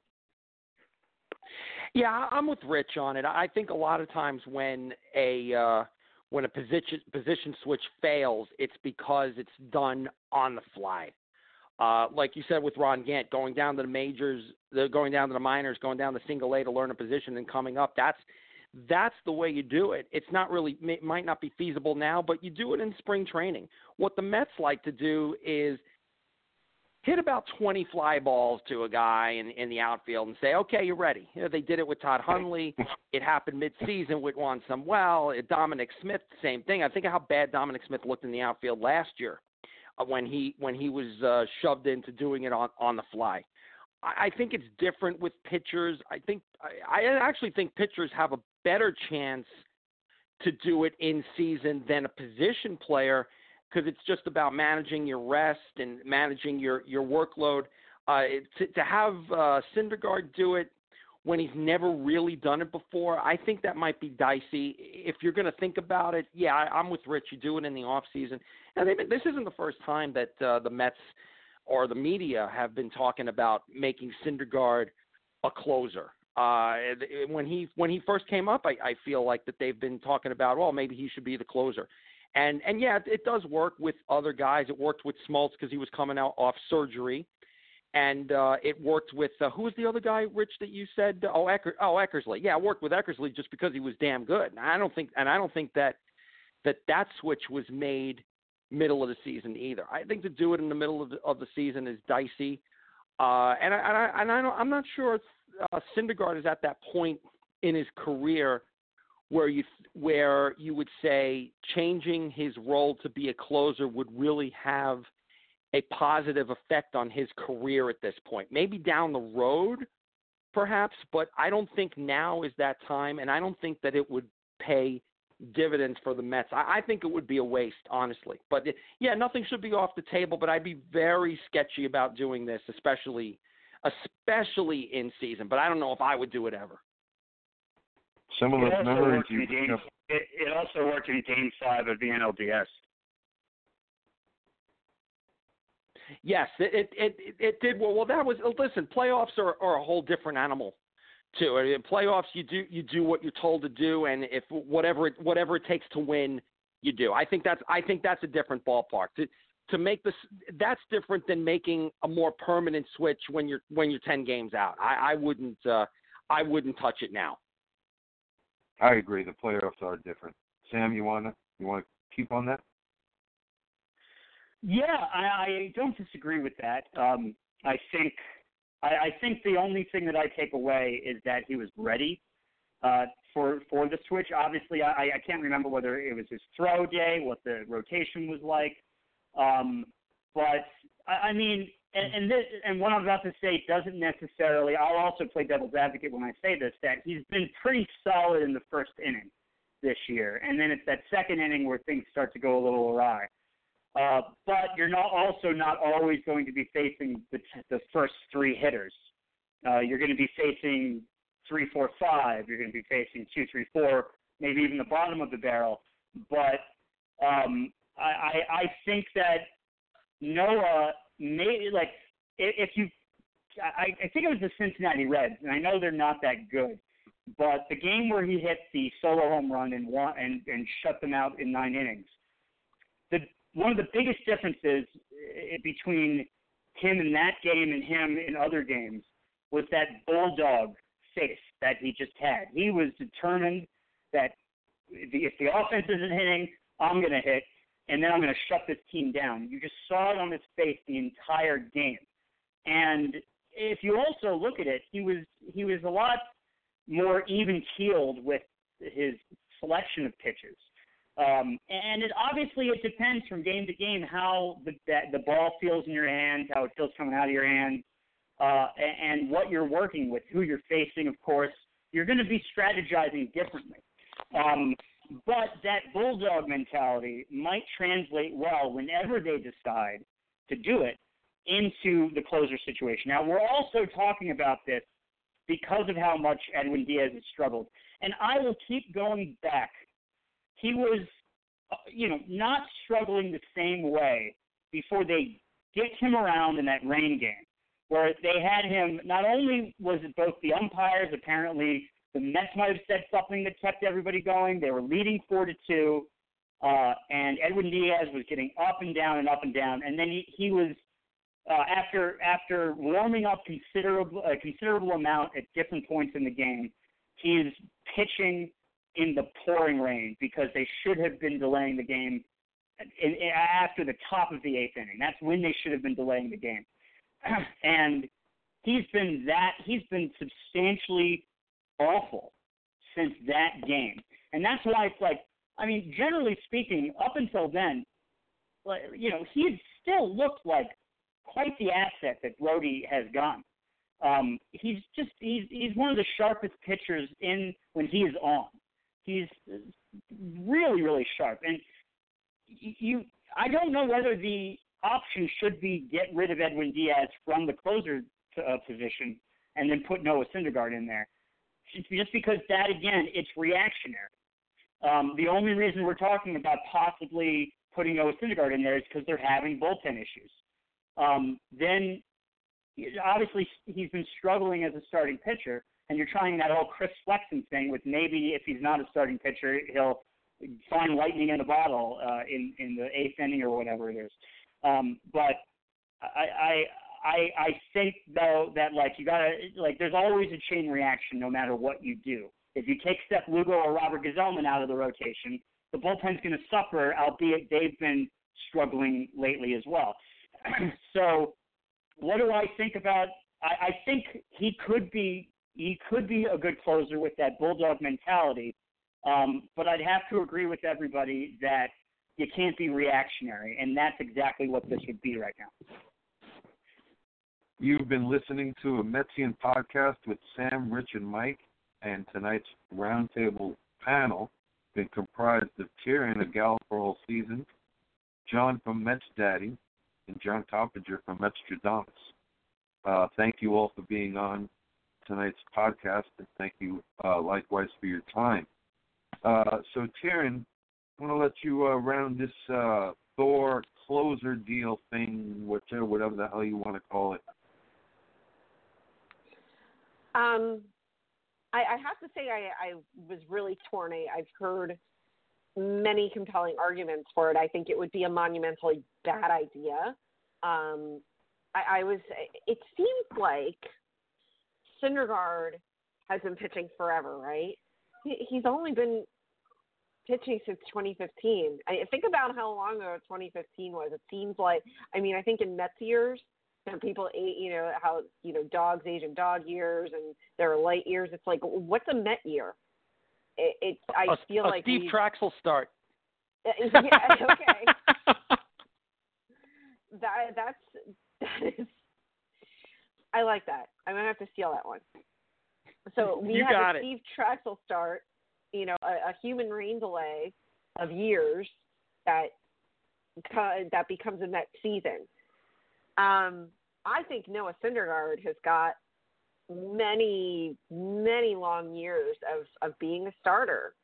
Um, is this something that I think uh, you know we bring up you know pitchers like Smoltz and we bring up pitchers like Eckersley, and I I, I really think that they're the exception and not the rule.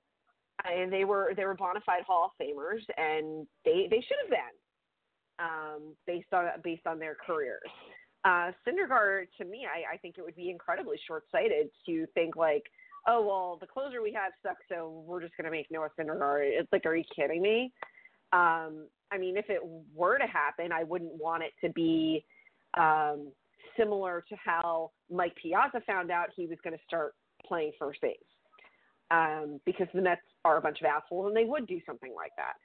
Um, but I, I don't really see that being the cure, you know, any kind of cure for anything that ails the Mets. Noah Syndergaard needs to be a starter should he stay a Met, and that's all I'm going to say about that.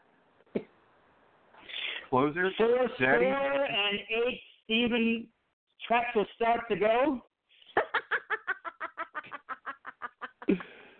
That's all I thought when you guys said it. I was just like, it, it sounds like something in a presidential speech about time. Daddy, if they were talking about next season, like I said, I'd be willing to sleep on it. It doesn't mean I'm leaning one way or the other, but this Thor thing as a closer, what do, what do you think? When I read this, I almost had a stroke. Um, only the Mets could be this monumentally stupid. Uh, it, they had Craig Kimbrel, a Hall of Fame closer available, and we heard, nah, we don't need Craig Kimbrel. We have Edwin Diaz. Edwin Diaz is so phenomenal that we don't want Craig Kimbrel because we would rather have Tim Peterson. No, not Tim Peterson. Uh, Chris Flexen, not Chris Flexen. Corey Oswalt. No, not him. Jacob Rhame. No, Paul Sewald. The Mets were willing to just line up a bunch of fucking shit in their bullpen for the deity that was Edwin Diaz in the ninth inning. He hits one rough patch in his entire career, and now we're talking about Edward. Uh, now we're talking about him in the eighth inning with Noah Syndergaard closing. And by the way, talk about another complete overreaction. Noah Syndergaard. I think everyone will say that this season has been a complete disappointment for Syndergaard, top to bottom. I don't think anyone's going to argue. You know, Noah Syndergaard is top 35 in FIP. You know what that means? At his absolute worst, at his worst, he is a number two starter in baseball. This is why teams are lining up saying, don't ruin this guy's career. Just send him to us. If you're going to do something stupid, make the stupid thing trading him to us. Don't do like I I can't imagine taking a guy who throws 98 to 100 with a phenomenal slider, a good curveball, and a good changeup. A guy, when he's right, can average almost seven innings a game. A guy who we've seen go toe to toe and basically outpitch Madison Bumgarner, the best money pitcher of this generation, for seven innings in a wild card game. No, he had a rough year because of a down ball and the Mets defense being putrid. I mean, JD Davis, I, I don't even know why this guy owns a glove. He's the worst fielding le- third baseman and left fielder in all of baseball. Uh, and he's out there almost every, you know, he's out there sufficiently enough to be, by the way, like the bottom 10 in DRS, uh, him and Rosario. The Mets have people out there who can't field. Uh, it, Rosar- uh, Noah Syndergaard is gets, I think he gets dinked and dunked more than any other pitcher on this pitching staff because of his quality stuff pitches that should the ball batted balls that should be caught by the fielders aren't caught when he's on the field. Why? Because they have incapable fielders and as and and for all of this talk about how Brodie Van Wagenen is going to overturn this analytics department, I think it was Mark Simon um, for Sports Info Solutions wrote an, an article for the Athletic who said the Mets are the worst shifting team in baseball. They are one of only four teams in baseball who have cost themselves runs. So because the Mets are stupidly run, we're going to now make Noah Syndergaard a closer because we don't know how to field. I mean, do the Mets not realize that the same people who can't field in innings one through six when Syndergaard's on the mound won't be able to field in the ninth inning? It'll be the same problems. Again, you can't if you're going to take and you could have taken Edwin Diaz and put him in the eighth inning this year and had Craig Kimbrel.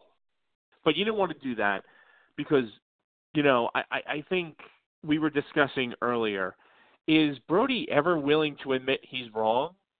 Well, no, because he he he wasn't willing to sign Craig Kimbrel when he had the chance and say, you know, maybe I'm putting too much stock in the Jacob Rhames of the world. No, no, and, and, and put all this aside. Um, let's say this is something the Mets should visit for a number of reasons to to fix the bullpen. Who are you getting to start? You need to fill in Syndergaard's spot in the rotation. Does any of us trust Brodie to swing a trade to get a to get a a, a number two in here? I mean, what is he going to trade? The top three guys he got this past off uh this past what are we going to trade? Uh Baty, Wolf, and Allan, and get back. I don't know. Um, I, I don't know. Pick um who's the guy that was uh traded? Uh, Sonny Gray. He's going to trade those top three for Sonny Gray and take back Joey Votto's contract because that's what we do.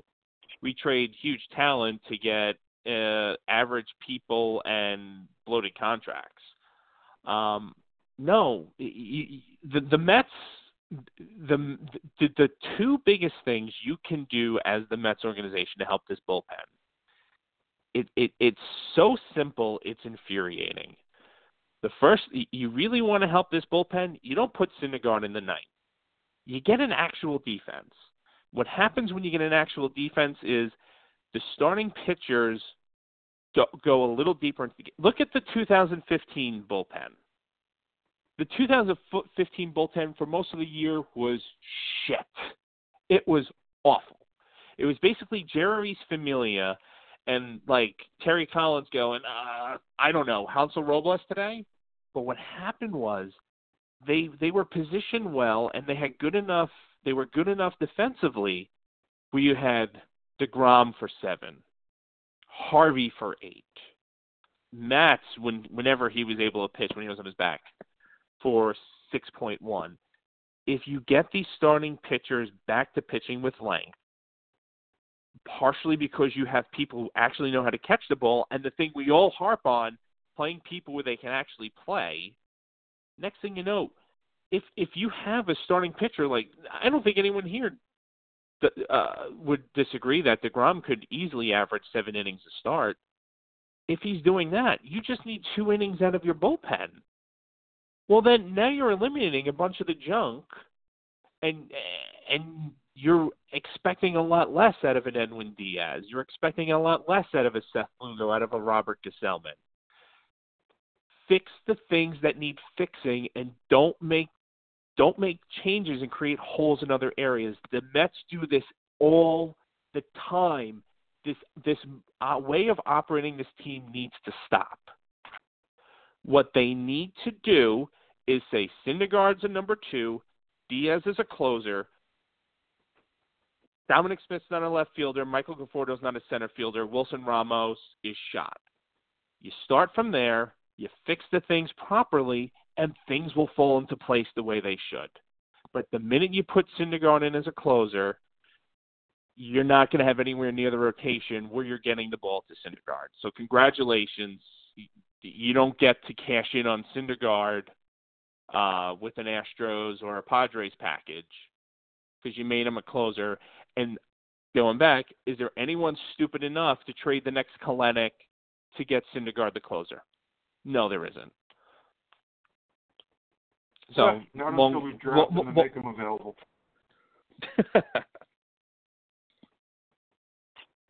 uh, we covered a lot.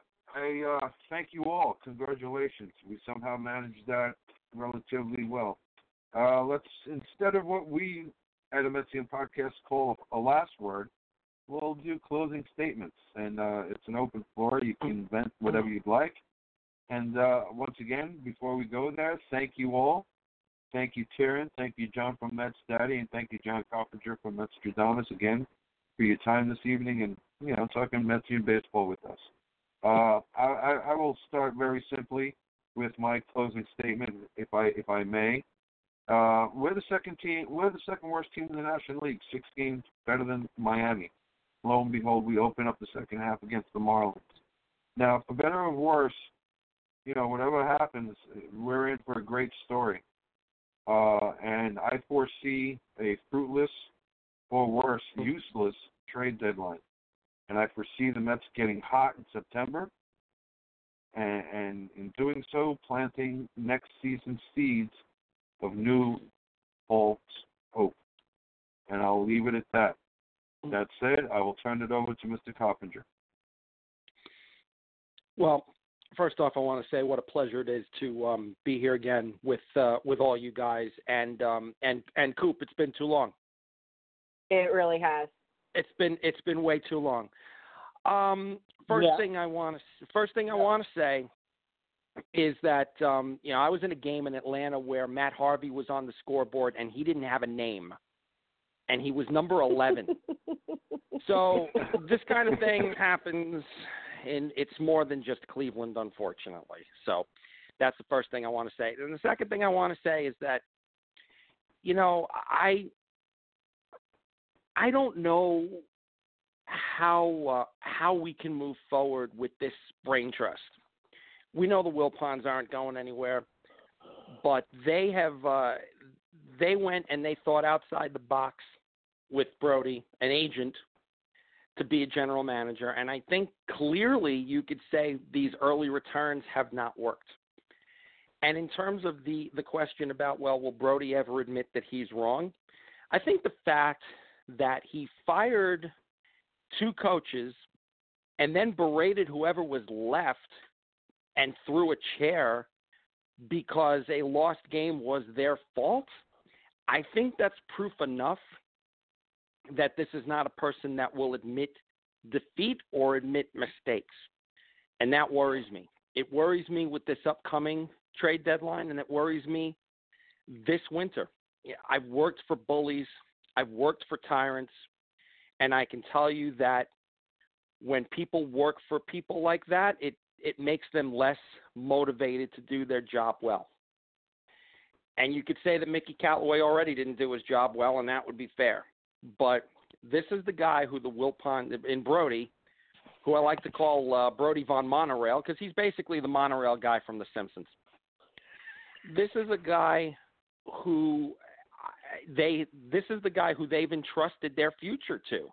And I if you look at recent Mets history, I don't think this is a mistake that the Wilpons are going to admit either. I think they're going to ride or die with Brodie over the next 3-4 years and I'm worried as to what kind of shape the franchise will be in then. As as it's been noted here, they had a very good draft. It's predicated on basically two guys playing well, and maybe they get lucky and some other guys that they that they drafted take the torch and, and are developed well. But I don't know how much confidence I have. Hopefully Brodie figures it out and hopefully Brodie has some introspection within himself and hopefully he comes out of this trade deadline of this winter a new and improved Brodie but uh, I got to say that I'm worried. These are these are tenuous times that I don't even think we had in the last few years when we had uh, when we had Sandy Alderson as general manager, or, or even going back to Omar. I was I was never this concerned, but now I'm concerned. So with that, I, I will still be ride or die with this team the rest of the way. And remember, 80% off tickets uh, for the second half of the season. So enjoy, everybody. Have fun, all. Uh, Taryn, thank you. Thank your research department and the bear. Uh, And we, we also we also uh, my research assistant has brought our cat out. He's named after a Met. Uh, Wilmer Flores Alcatire Gato uh, is uh, had a had celebrated his year gotcha day with us a few weeks ago. So Well, um, on behalf- Wilmer- on behalf of the Coop Troop, the the stage is yours. okay. Um, I'm just going to keep it brief because uh, I, I know that we're very limited on time. Um, I've kind of said my piece about about the team and what I think um, you know needs to be done. Um, I'm kind of I'm kind of with Nostradamus, uh, thinking that uh, I I just don't know. Um, where where they're going to end up at the trade deadline, and I, I can't help but think it's whatever they do is going to be a monumentally bad move. But that said, um, I was saying earlier this season that I just I really wasn't getting much joy out of going to Mets games. It became like a job for me.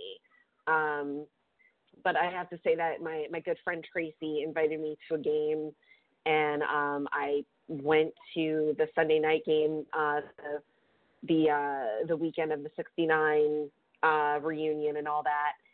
And uh, and I kind of got my groove back. And um, you know, not only do I suffer from post traumatic Mets disorder, I'm also a Mets sadomasochist. And I will be going to my 28th stadium of the MLB stadiums next week. Uh, Ed and I are following the team to Target Field. Um, so I haven't been tweeting all that much this year, um, but you can still find me on Instagram, and uh, I'll be sure to post some pictures of me and Ed and the bear. Can't wait, as Bart Scott would say. John, you can catch his stuff on Metsmerized online and MetsMinors.net. He's Mets, excuse me, he's Mets, excuse me again. He's MetsDaddy.com. Wow, tongue twisted. John, the floor is yours. I, I just don't know what to make of this team anymore. Um, the core is here. Um, you have Degrom, you have Syndergaard, Alonso, um, McNeil. I mean, even to a certain extent, you, you still have Rosario, who I'm still praying beyond all hope he works out, and you have Edwin Diaz. If you cannot win with this core, hell, if you can't even be 500, you're beyond incompetent. And that's where we are. And it's not just Brodie. I, I, we all pick up Brodie. This is Jeff Wilpon. And this is a guy who, and we we brought it up earlier, Jim Duquette. I think when I think and Mark Healy, I wish he could have made it today. Um, had brought up Jim Duquette didn't want to do Kazmir for Victor Zambrano, but um, you know, J- Jeff Wilpon gets so eager, like like a puppy, uh, to do the deal that Jim Duquette finally stopped wasting his time. To me, that's the biggest difference in the organization we have. Sandy Alderson was the voice to say to Jeff Wilpon, stop being stupid. Stop being stupid. Stop being stupid. Let me do my job. Stop being stupid.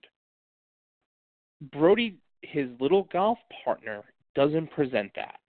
Um, what the Mets really need in the organization, and, and we see this with them bringing back Omar Minaya, they don't like anyone other than yes men. They want people to just think outside the box and try to reclaim Mo Vaughn's career, uh, to empty the farm for a 36 year old Roberto Alomar or Robinson Cano they don't want someone who's like Sandy to say, guys, let's be a little patient. We have Kelenic, we have Dunn. We're not going to win in 2019, but if we play this right, we're going to win in 2021, 22, 23, 24, 25. At some point, the Wilpons are going to have to admit they don't know what they're doing, and that's fine. And you know what? That's the thing too they have to admit it's okay to not know. They're really good real estate people. Two things they can't do well is find out ways to invest their money and to run a baseball team. Once they start admitting that, everything's going to get better. Let's go, Mets. Let's go, Mets. Rich. Well, I guess my final thought would be surprise me. You know, I'm going into the second half with low expectations in two ways. Low expectations about wins and losses on the field and low expectations about a productive trade deadline. All right, Mets, you have two chances to surprise me. I'll take either. You know, if you have a good trade deadline, great. I'm happy. I don't care what you do on the field. If you do well on the field and you don't have a great tra- trade deadline or you're fairly quiet trade deadline, I'll take that that too. So, and if I, if we get both, that's even better. So, I going in with very low expectations. They could positively surprise me in either way. I don't see either scenario playing out, but I'll be hopeful, but yet not expect either. So I can't be disappointed because let's face it, the first half has been nothing but disappointment. You know, to John's point, they have decent players, they have a decent core. They should not be 40 and 50, and they should not be 40 and 50 in the excruciating fashion that they are. So it's been a big disappointment so far. It's been kind of a rough season to watch, um, but okay, you know, uh, surprise me in the second half. I'll take any positive surprise you can give me because it hasn't been fun so far. Take us home, Sam. Well, first of all, I have to say, Taryn, the Coop Cooper, that uh, Studious Maximus sounds like your Chris Majkowski. Chris Majkowski, excuse me. Um, you know, basically, you never, you we never hear of him, but he's very much uh, in the background. Um, and I, I have to say too that uh, something that I saw today, and, and this is totally me slightly being a hypocrite because I didn't fully research it, uh, but I saw a headline that said uh, MLB experimenting in the Atlantic League with stealing first base. Uh, I'm only not speechless because this is a podcast. It seems as if Rob Manfred is the Jeff Wilpon of Major League Baseball. Apparently, the wheel doesn't ride smooth enough. We have to come up with something else. And I, I, I, I think that it's the same way. Jeff thinks that he he doesn't look at what the rest of major what what the rest of teams around the league are doing, and recognizes that they've been doing it wrong. But he's like, you know what? I can reinvent the wheel. But he's tried to reinvent the wheel at least eight times, and he's been unsuccessful every time. Meanwhile, his father has seen the Yankees' unsustainable way of going about things sustain itself pretty soundly, but still thinks it's unsustainable. They're both living in a fantasy world. Rob Manfred is living in a fantasy world, thinking that this all of this types of, of stuff is going to appeal to younger fans. When we talked to a younger fan last week, he was very uh, in tune with the game of baseball and the way that it has been played. And I I understand that you can't. Sometimes tradition leaves prehistoric treatment of women, leaves prehistoric treatment of people uh, uh, who aren't white. I understand that element, and that sometimes you have to let the past be the past and be prologue to this. But there's some things that have been working. Jeff Wilpon's not one of them. Baseball is. And Rob Manfred needs to understand that too. And maybe, since I said it that way, Rob Manfred and the rest of Major League Baseball will understand that the Wilpons aren't working. Unfortunately, they don't have something glaring at this point. You can't reprimand them for the Madoff thing 12 years later. But, you know, McCourt was using his the Dodgers as his personal piggy bank. And there's nothing glaring to force the Wilpons to sell. But the conversation should be made. Because, in, and, and I go back to tie this to something that I'm always working on, which is uh, my most ambitious project, wanting to make an HBO style TV series about Brooklyn and the Dodgers, shameless plug. Um, at some point, the Brooklyn Trust Company did not see returns on their assets.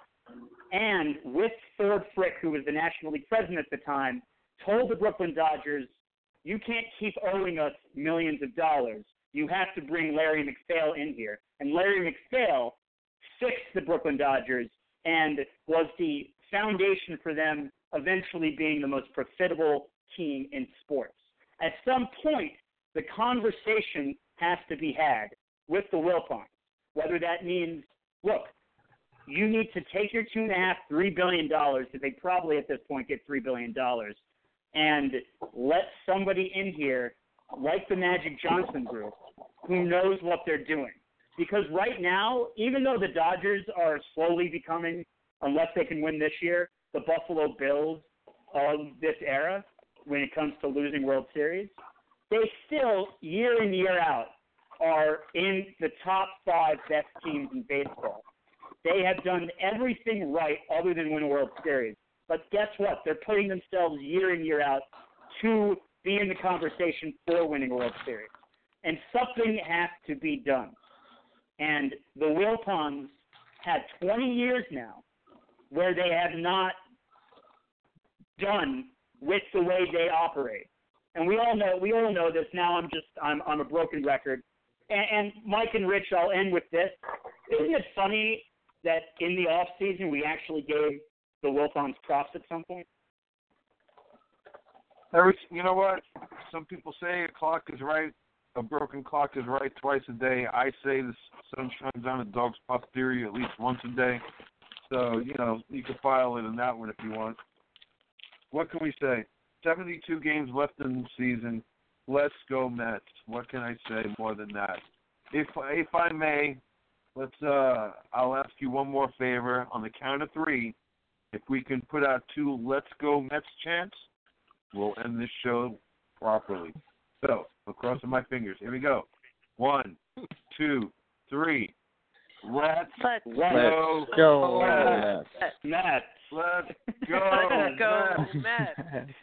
And sell the All team, right. guys. Sell the team. Come on, That- sell it. that's what it sounds like in the eighth inning after a bunch of Coronas. Thank you, everyone. for Sell joining the us team. season. John Mets Daddy, John Metstradamus, thank you again for your time. You're always welcome back. It's a pleasure having you each and every time you visit the show. Look to forward, look forward to having you on again sometime soon. Sam, Rich, thank you again. Good night, everyone. Good night. Good Thanks for having me. Everybody, thank you.